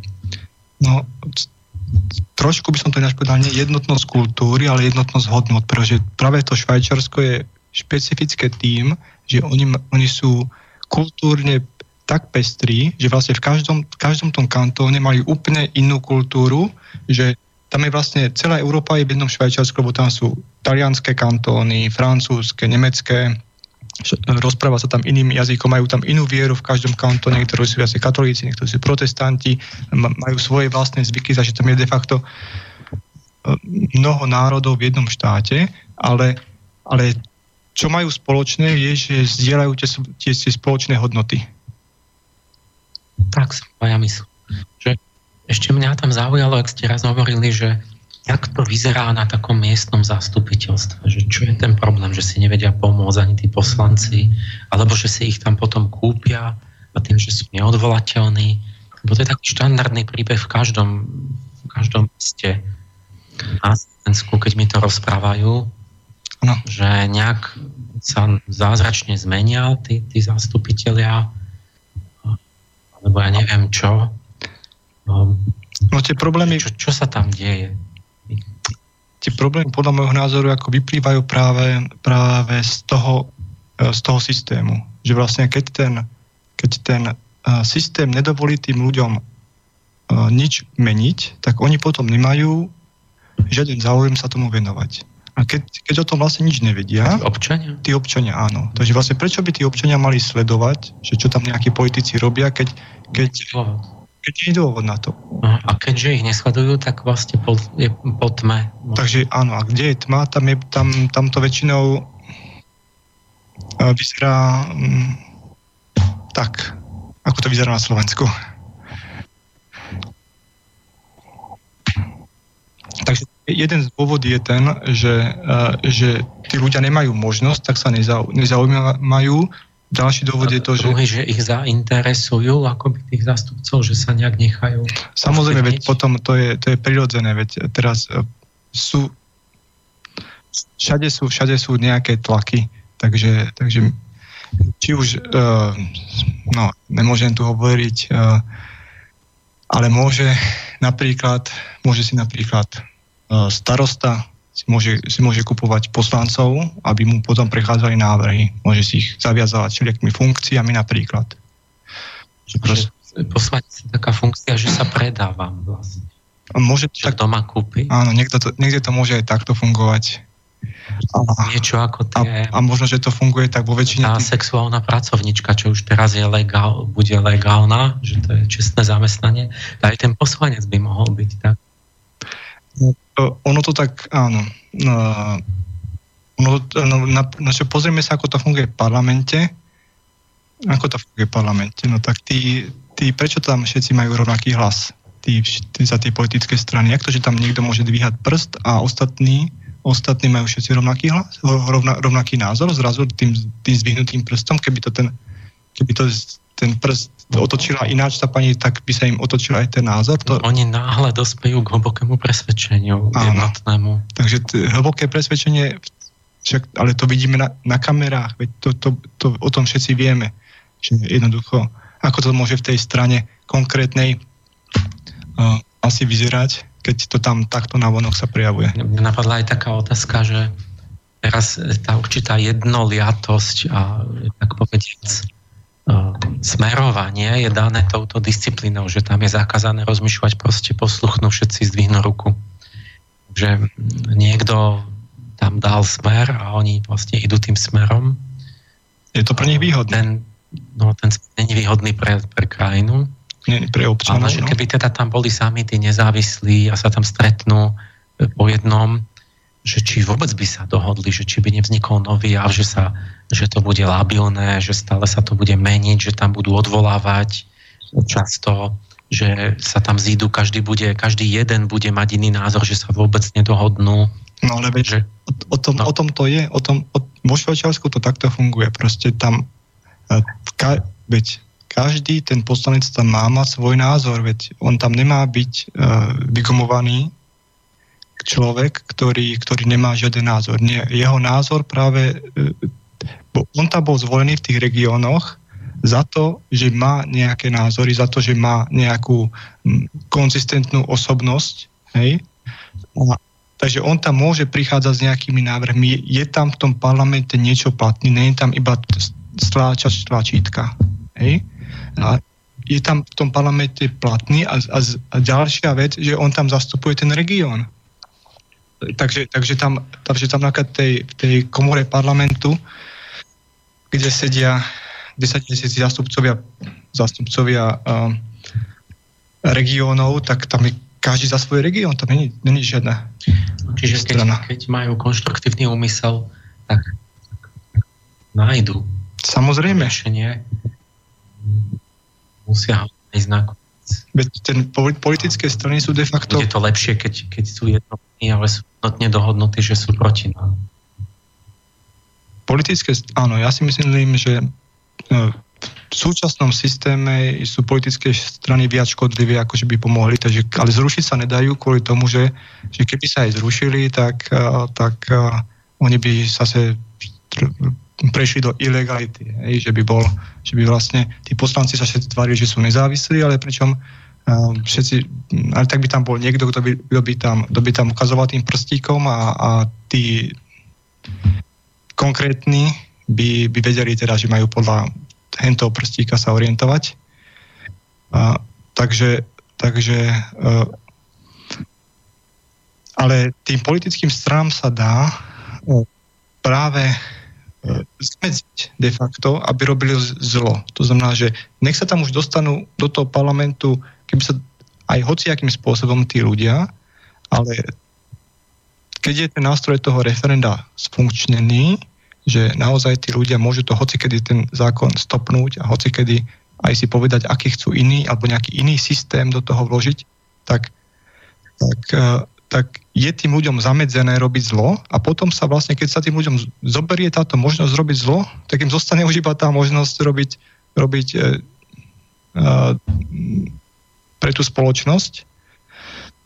A, a potom sa tam prejaví tá, tá, tá spolupráca, že že to zlo je v tom, že teda každý si chce utrhnúť svoj, svoj kus koláča, ale toto keď sa im de facto e, do veľkej miery zabráni, tak potom tam zostane, zostanú iní ľudia sa tam potom vlastne budú do tej politiky hlásiť, pretože už tam nepôjde o to, že utrhnú si čo najviac koláča, ale o ten pôvodný úmysel, že my chceme niečo pre tú krajinu a tak sa tam potom e, prídu aj cez tie politické strany alebo bez tých politických strán, podľa toho, do aké komory parlamentu, jak by to bolo spravené, by tam jednoducho prišli tí ľudia, ktorí by tam naozaj chceli diskutovať, ako to spraviť čo najlepšie a tí ľudia sa vedia vždy dohodnúť. Čiže Či... náš, keď sa tak začne už blížiť nejakým záverom, že asi náš záver je ten, že, že chceme mať jednu cestu, tu tie referenda alebo niečo také, nejaký priamo demokratický nástroj, aby ten ľud mohol, keď chce, preukázať takú zvrchovanosť aj nad, tým, nad tými zástupcami. A že vyzerá to tak, že by sa to aj s tými Slovakmi malo risknúť, im dať tú, tú možnosť, že, že či, to, či to budú vedieť používať, lebo, lebo zdá sa, že teraz už je to tak zlé, že ten obyčajný ľud má, má viac rozumu, než tí, čo ho zastupujú, ktorí už, už fakt otvorene idú proti, proti dobru proste celej krajiny.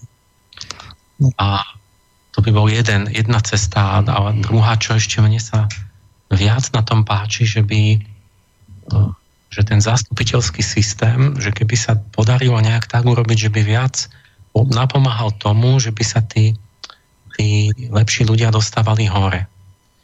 Lebo tiež je to tak, že predsa ľudia nebudú v referende riešiť 10 tisíc otázok a, a detailných a nemôžu to študovať a posudzovať, ale že ten zástupca, to je dobrá idea, že on je niekto, kto sa potom tomu má profesionálne venovať, má, má čas, má, má na to proste sa do toho hlbšie ponoriť a posúdiť to. A len musí mať tú vlastnosť, že nesmie zradiť tých ľudí. A, a čiže vy ste na jednom mieste riešili, ešte dám príklad, tú námietku, že v tomto systéme, kde by volili iba tí, uh, že vždy spomedzi seba tí v tom, v tom blízkom kruhu toho vyššieho zástupcu na, na vyšší stupeň, tak uh, teda by to nebolo tak, že my teraz ako celá republika zrazu zvolíme ministra alebo neviem čo poslancov, ako 6 dolárov hore, ale že postupne. A že tam by mohlo byť akože taký protiťah tej, tej, tej temnej strany, že by mohli nejakého vynikajúcu tú osobnosť akoby zablokovať rovno v tej dedine jeho, lebo on by sa, vlastne každý by sa musel vypracovať úplne cez všetky stupne, no, že musel byť zvolený tými svojimi 200 ľuďmi, potom spomedzi tých za starostu, potom spomedzi starostov na toho regionálneho vedúceho.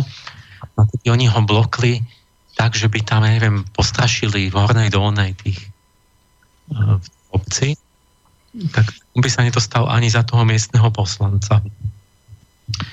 A ja, ja vám dám príklad, že toto je úplne reálne, že mám priateľku pani, ktorá bola čosi ako starostka za Sofiu. A na strednom Slovensku v jednej obci bola kvetinárka a začala kvetinami aj Sofiu predávať časopis. No a v priebehu nejakých 15 rokov, alebo čo sa vytvorilo okolo nej, vlastne taký kruh ľudí, ktorí tak nejak pracovali na sebe duchovne a mala taký, také meno si urobila, že vlastne získala takú prirodzenú autoritu, že nakoniec sa stala starostka v tej obci. No a jak sa stala starostka, tak samozrejme do, bola, bola z hora bojkotovaná, že nedostanete eurofondy, toto, toto, to, lebo to by ste dostali iba keby ste ich kradli a, a delili sa o lup. No a keď ona sa tá dostane tam by tak nejaká starostka, čo to takto čestne myslí, tak ona vlastne je strašne znevýhodnená, lebo nemá, nemá tie, neviem čo, povedzme, eurofondy alebo čo. No napriek tomu, ona to uhrala tak dobre, že tým, že zase aj nekradla, takže to bolo také dobre, že oni, tí ľudia mali pocit, že ona bola lepšia starostka než tí ostatní. Ano. A chceli ju, že celá dedina ju chcela. A prišli ďalšie voľby a teraz veľký brat, viditeľný, si všimol, že nejaká porucha systému nastala. Tak on keď luskne prstom, tak nábehne 100 tisíc agentov, alebo koľko chcete, na tú jednu úbohú obec a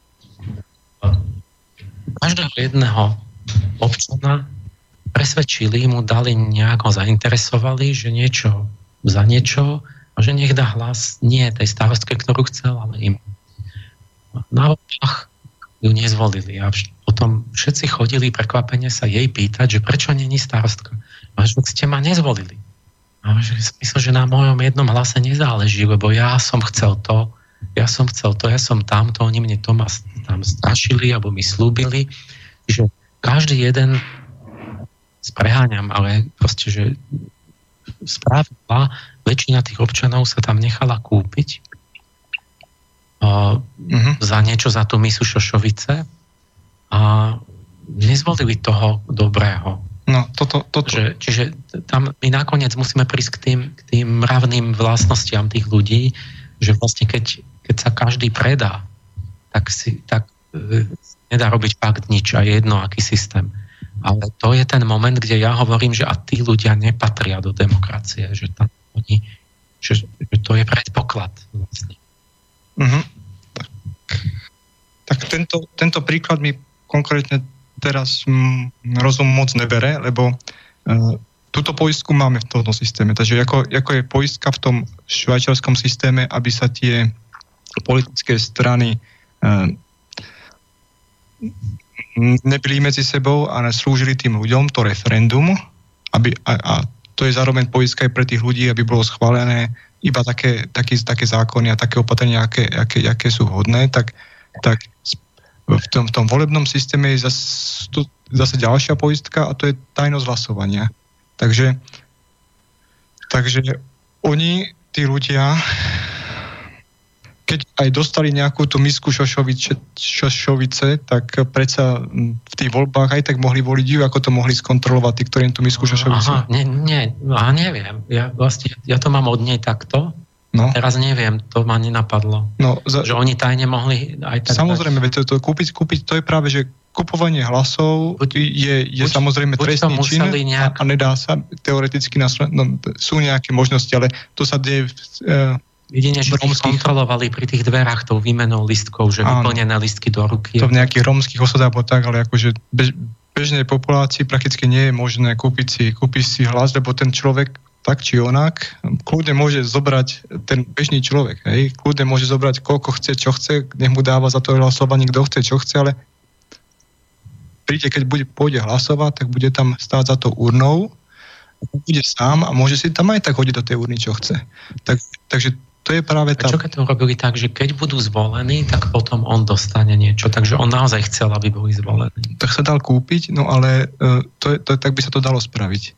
Ale to si až tak moc neviem predstaviť, ak si môže niekto kúpiť uh, všetkých ľudí v dedine takýmto spôsobom. A keď to spravil, no tak jednoducho tí ľudia boli hlúpi, aj um, nevedeli, nevedeli uh, mm, rozumím, to, to nedal, že vlastne keď si niekto takto kúpi, tak vlastne ten človek to bude chcieť vrátiť aj s úrokami, takže vlastne okradne ich dedinu a ich vlastne okradne potom, čo zvolia. A potom sa už nemôžu ani hnevať, lebo keď oni, oni si ukradli pri voľbách, tak ako sa môžu e, potom hnevať na niekoho, kto potom ešte oveľa väčšom im kradne z rozpočtu obce. To už je moc do toho rozum. Z cudzieho si nakúpim ľudí, pretože Vero, však vieš, že si bereš to drevo z tej hory a nemáš na to povolenie. No ale my, my ťa nebudeme žalovať mm-hmm. za to.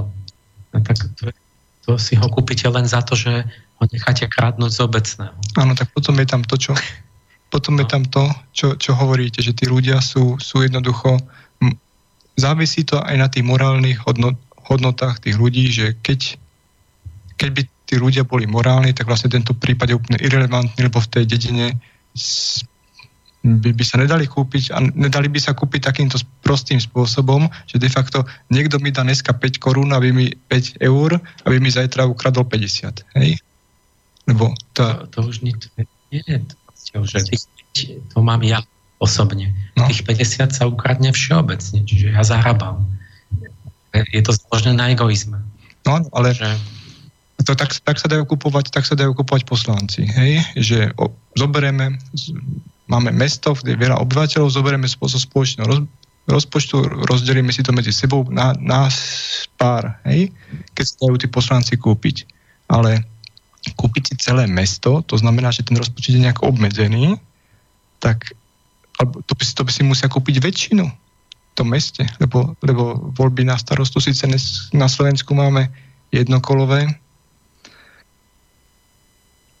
ale v každom prípade to, takže teoreticky by sa to dalo spraviť, ale, ale uh, pretože v, tom, v tých jednokolových voľbách uh, stačí menší počet ľudí si takýmto spôsobom kúpiť. Niektorých napríklad uh, v niektorých mestách starostu príde voliť 10% obyvateľov, takže, takže im stačilo si v tom prípade kúpiť 10%, takže stačilo možno, že tam bola nejaká rómska žena osada takýmto spôsobom, alebo čo. A, alebo tak, ale takže áno, je to, je to to, čo vravíte, že morálne hodnoty nás môžu posunúť o, o poznanie ďalej. Konec, že akýkoľvek by sme mali systém, tak vlastne to musí byť celé spojené komplexne s tým, s tým eh, vzdelaním, eh, s niečím ako náboženstvo, čiže s nejakou vernosťou, nejakým právnym hodnotám. A tie médiá musia sa ozdraviť, že vlastne demokracia je neoddeliteľná od, od, od dialogu, od diskusie, lebo vlastne keď nebudú skvalitnovať názory v tých diskusiách, tak, tak nemajú čo voliť, lebo nič nerozumejú. Tak, ale na to, aby sa diskutovalo, na to treba tú neutrálnu to, to, to, malo, to mala slúžiť štátna televízia a rozhlas. To je pravda. Čo nerobí. To je, to je strašná akoby rana, že vlastne demokracia není možná bez, bez pôdy, kde môžu byť vyjadrené pravdivo názory zmysluplne je, a aby, aby sa tí ľudia učili, aby si mohli urobiť úsudok. Vlastne bez tých médií to nejde. Je možná, ale je oveľa na to, že môžeme sa veľmi poďakovať slobodnému vysielaču, že tu môžeme takto diskutovať a to je práve to je na túto tému, ktorá by mo, asi pravdepodobne nemohla odznieť v nejakých mass médiách, ale, ale ľudia môžu diskutovať aj medzi sebou, takže komu sa toto, toto páči, tak si to môže naštudovať, potom to môže s kýmkoľvek sa porozprávať a jednoducho sa do toho zainteresovať. A keď e, a tu jednoducho kedy si tá televízia nebola, takže dnes, dnes tí ľudia mu, e, musia e, musia. Dnes tu demok- tá demokracia tu môže fungovať tak isto len tí ľudia keď by vypli televízku a išli sa radšej s niekým porozprávať a keby nerozprávali sa o tom, že kto s kým politike ako, ale keby sa rozprávali, že napríklad ako to zlepšiť, či už na, v tej obci alebo, alebo v tom štáte, tak potom by mohli nájsť nejaké cesty a môže, mi, môže, môže sa aj nejak, dať nejaké typy. Napríklad tá, tá Gandhiho cesta, aktívneho nenásilia. Stačí si dať do Google, jak to, jak to funguje a, a pomerne po krátkom hľadaní človek nájde, že každý prakticky môže dospieť sám k tomu, že každý problém celospoločenský sa, sa dá, ten najhorší variant je, je ten generálny štrajk. To znamená, že pod, pri generálnom štrajku padol aj ten predchádzajúci systém a padne každý systém, pretože každý systém je založený na ekonomike hej? a velice, velice to, to, to je proste, toto sú, to je armáda ľudí, ktorá, ktorá je závislá na, na štátnom rozpočte, celí všetci úradníci. Ale toto nie, nie, nie sú len ministerstva, to je školy, všetko. Takže, takže v momente, ak sa zastaví krajina, tak, tak uh, praktic, uh, ekonomika, tak proste má, má ten štát pár dní na to, aby, aby spravil poriadok v štáte. A keď tí ľudia si povedia, že sa zorganizujú sami, no, vytlačia si plagát, poviem si, jak to bolo, však sme to zažili na mm, prinežnej revolúcie, tak začali, napísali si na niečo na stenu, alebo si vytlačili nejaký plagátik, por, e, začali postupne, začali štrajkovať školy, e, jednotlivé potom sa jednotlivé závody k tomu pridávali a tak ďalej. To trvalo pár dní, za chvíľu celý štát stál a, a odvtedy to trvalo pár dní a uh, už, už boli všetci soudruzi, už boli pri rokovacom stole a už boli ochotní pripustiť každú požiadavku a keď neboli také požiadavky, že, uh, že by mali všetci ísť vysieť, tak keď boli iba také rozumné požiadavky, tak im to že viacero politických strán, polaritný systém a tak ďalej, tak im museli jednoducho vyhovieť, lebo skôr či neskôr by to muselo tak dopadnúť. Ale to je ten extrémny prípad. No, nespomenuli sme, že demonstrácie, tak je to, zdá sa, že ja mám z demonstrácií pocit, že to je každému jedno, že tam môžete stáť, keď bude zima, pôjdete domov a že tá demonstrácia môže mať význam, ale v podstate takým vzdelávací, že sa tam ľudia niečo si tam povedia. Presne tak. Vymenia si informácie tak, ale, ale nie je zastrašujúci voči režimu, lebo vlastne vy tam stáť môžete. Režimu to, to, to nevadí. A vy hovorí, že to, to by muselo prísť do činu, do toho štrajku. A čo, čo by malo následky, že, že vlastne to dopadá na ten režim.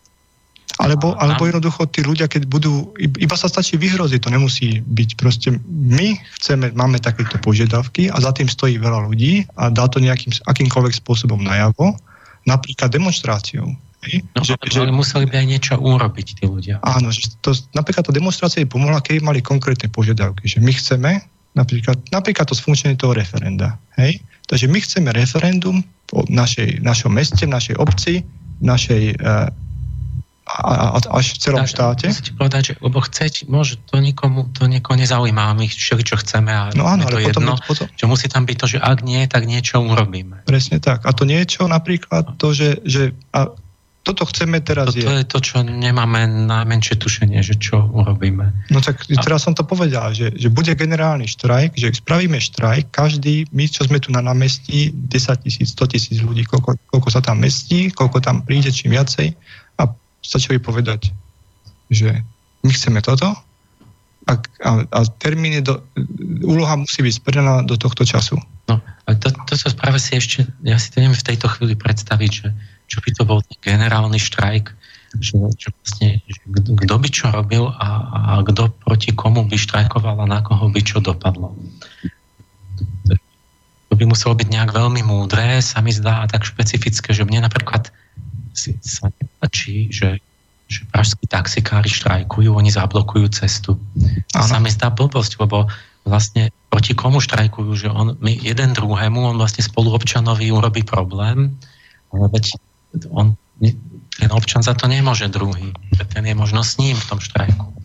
Takže vlastne sa, že čo, čo by to malo byť, že ja, ver, ja, ja, ja sa predkláňam k tomu, verím k tomu, jak ten Gandhi, že tam bolo podstatné, že on čo si robil, to, že nerečnil. On, on sa stal príkladom že niečo robil a začali to robiť aj ostatní, lebo, lebo si ho tak vážili.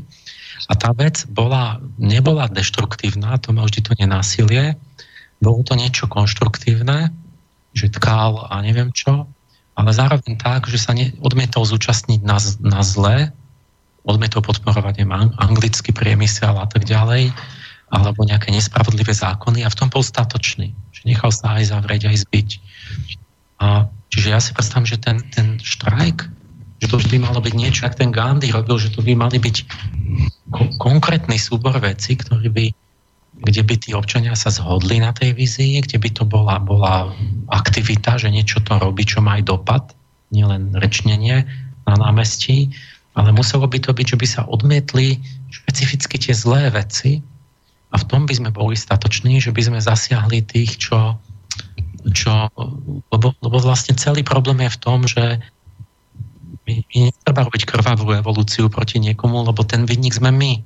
Stačí, keď my prestaneme podporovať tie zlé veci. Áno. A toto pre nás je také komplikované, že ako keby nemáme dosť toho mravného rozumu, že nevieme sa zorganizovať.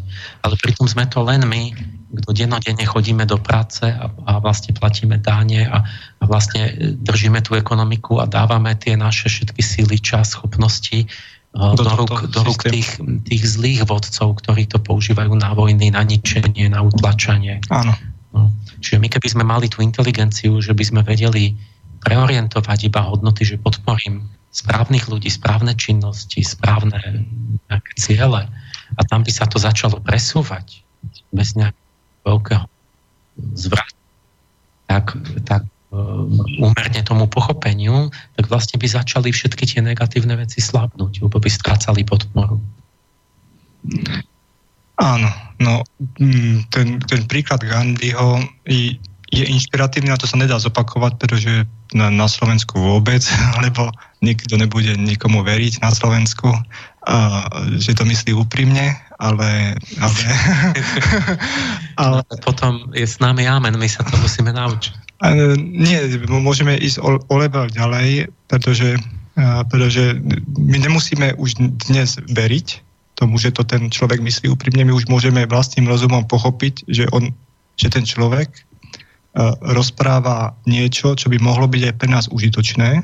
Takže jednoducho na základe toho rozumu, že ten človek, že to je jedno, že kto to povie, že bolo povedané niečo, s čím, čo, čo je v mojom záujme a ja to pre ten svoj záujem jednoducho spravím. A v tomto sú, v tých demonstráciách sú vlastne, experti sa môžeme zase učiť od Francúzska, tam, tam, tam to majú, tam vlastne ten systém, tam nemajú to referendum, ale podob, podobne to funguje tak, že vlastne oni, keď sú Francúzi nespokojní, tak začnú štrajkovať a oni tam chápu tomu, že keď začne niekto štrajkovať a je to, je to rozumná požiadavka, tak všetci tí, ktorí sa stotožňujú s danou požiadavkou, tak zo solidarity tiež začnú štrajkovať. Takže, takže tam nie, že, jeden blok, že majú teraz problém uh, taxikári, tak blokujú všetkých, ale, ale tí ľudia sa na to pozerú takto. Napríklad teraz tam Macron, alebo to je jedno, proste nový zákonník práce, alebo niečo sa im nepáči a postihne to nejakú skupinu samozrejme najviac, inú menej a niektorá z toho môže mať výhody, ale sú tak mravne ďalej, že oni pochopili, že keď tá požiadavka je oprávnená a naozaj to nejakej skupine, alebo možno aj všetkým, je to, e, je pre nich je to nevýhodné, tak začne niekto štrajkovať, presvedčiť tých ostatných, že, že má pravdu a začnú štrajko a postupne sa pridávajú všetci. A ten štrajk sa, sa jednoducho zasiahne nejakú časť ekonomiky a tým pádom prinúti tú, tú moc uh, ustúpiť a, a tak, tak, takže takýmto spôsobom je tá, tá moc uh, regulovaná nejakým spôsobom vo Francúzsku. V tom Švajčiarsku to majú oveľa lepšie cez referenda, lebo predsa len poškodzovať si za každým ekonomiku, to ide jednoducho aj do peňazí, aj tých ľudí. Takže, uh, takže uh, to, to není až taký inteligentný spôsob, jak ten, tá francúzska cesta, ako tá švajčarská. Ale je to fur lepšie ako slovenská cesta.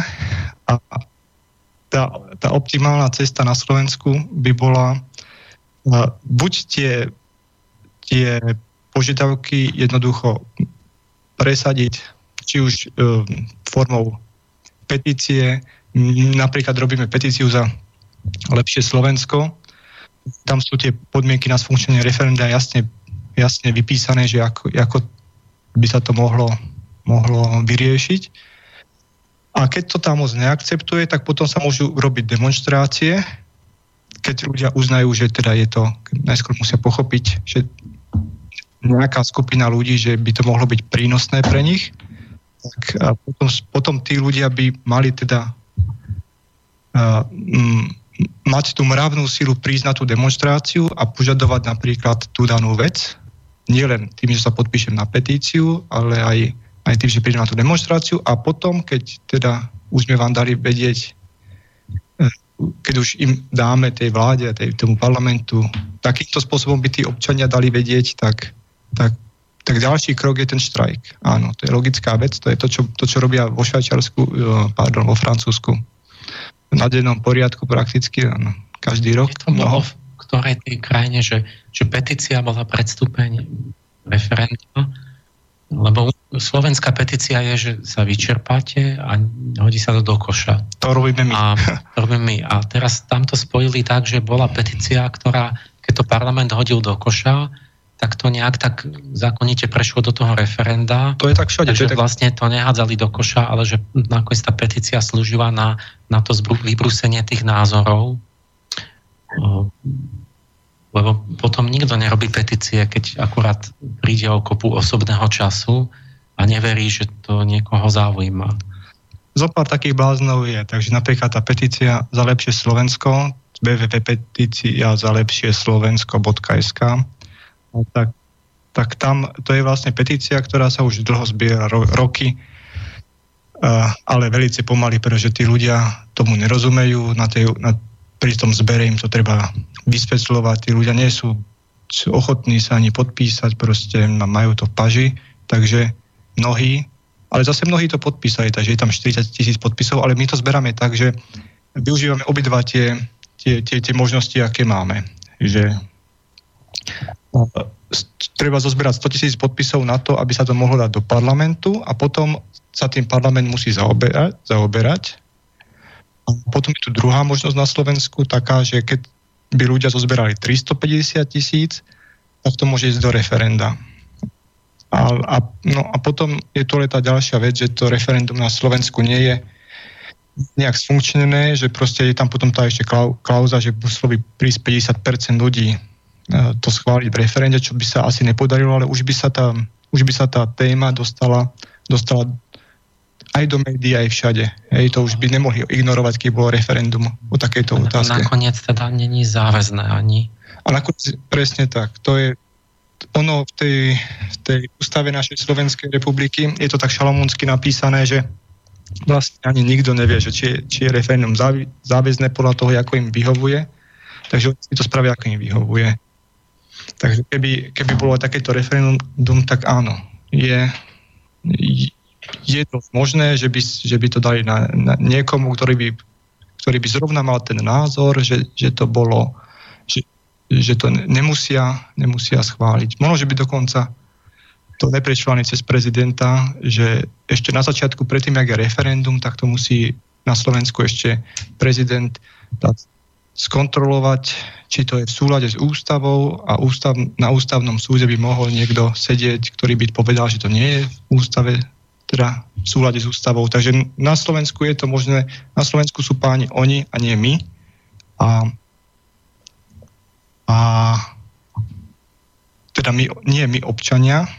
No a vo je to na, naopak a keď tí ľudia budú chcieť byť pánmi vo svojej krajine, tak, tak tú cestu tých ciest je, tú cestu sme jednu povedali, ale to sa dá dosiahnuť aj, aj, aj v, na, na tej obecnej úrovni, takže nemusí sa to riešiť hneď na celom štáte. Napríklad môžu, aby to mohlo byť priechodnejšie, oveľa priechodnejšie by mohlo byť napríklad funkčný referendum iba na, tých, na, na tej obecnej úrovni, nech si to ľudia vyskúšajú.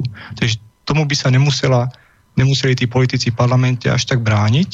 Takže keby bola nejaká, nejaká a, silnejšia masa ľudí na demonstrácii iba za to, aby alebo nejakým spôsobom by im dala vedieť, že chcú sfunkčniť referendum aspoň v tých svojich samozprávach, tak, tak e, by sa ten parlament mohol tomu podvoliť, lebo prakticky im o nič nejde.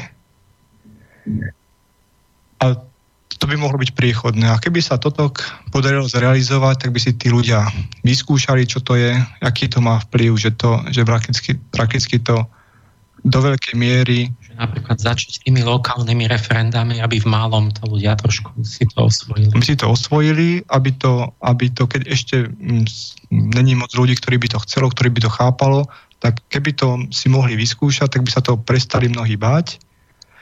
Zistili by, že to, je, že to je celkom užitočný, že to môže byť pre nich veľmi užitočný nástroj v mnohých prípadoch, tak, tak keby si to na tej lokálnej a, pod, a možno aj politici by sa toho mohli prestať báť, pretože slušní politici sa nemajú prečo báť referenda. Takže, takže e, by sa tie mnohé, mnohé uh, zastupiteľstva možno trošku vyčistili, ale a zostali by tam tí slušní politici a potom, potom by tí, bolo hromadu politikov na Slovensku, aspoň na tej lokálnej úrovni, ktoré by boli, boli oveľa čistejší a teda mohli aj oni pomôcť tomu, aby to išlo, aby to išlo aj vyššie na tie, povedzme, VUCčky alebo celý štát tí, tí politici napríklad tí no, e, lokálni starostovia obcí, tí majú pomerne veľkú moc. Takže keby, keby starostovia obcí povedali, že to takto chcú, um, tak, uh, tak uh, to by bola veľká sila. Hej, aj na Slovensku, napriek tomu, že ne, nemajú žiadneho človeka parlamentu alebo iba zo pár, tak, uh, tak predsa len te, ten, ten starosta, keby povedal niečo v obci, že tak ideme do toho štrajku, tak, tak to by boli z, z každej obci by to by, by jednoducho keby to starostovia chceli, napríklad moc, kto reprezentuje, tak by to bolo iba otázkou času, aby to, aby to prišlo. No, čas Čiže to je nám... ďalšia, ďalšia možná cesta, ktorú sme povedali. Čas sa nám úplne minul, máme minútku, takže už len už, už snáď ani pesnička nemôže byť. No, nejakú, nejakú asi by sme mohli ešte, no, ale asi len to rozlúčenie skúsme už. Ty vieš, takže no. ja ďakujem vám, Marian, že ste pricestovali až z Mijavy k nám na rozhovor, aj teda Martinovi tebe, Boris, a rozhodni ty, že či ešte no, zba. Ja ďakujem predovšetkým samozrejme vám. Mne veľmi v tejto chvíli nie je za čo. A v každom prípade teda konkrétne Emilovi Pálešovi, ktorý dnes sa takto zhostil v podstate moderátorskej úlohy. Spolu s ním aj Marianovi Orávikovi, ktorý nám predostrel nejaké tie scenáre, akými by sme sa mohli dopracovať k spravodlivejšiemu štátnemu zriadeniu a samozrejme do tretice aj Martinovi Bavolárovi, ktorý to všetko technicky zabezpečoval, takže majte sa pekne do počutia do Bratislavy. No a spolu s týmito pánmi vám ešte e, pekný zvyšok večera praje z bansko štúdia aj Boris Koroni. Teraz budú nasledovať e, správy, komentáre, no a potom nás čaká ešte relácia v prvej línii s pánom doktorom Karolom Erbenom, druhá časť, takže ak budete mať chuť, môžete ešte ostať spolu s nami. Na teraz všetko, majte sa pekne do počutia. Táto relácia vznikla za podpory dobrovoľných príspevkov našich poslucháčov. I ty sa k ním môžeš pridať. Viac informácií nájdeš na www.slobodnyvysielac.sk Ďakujeme.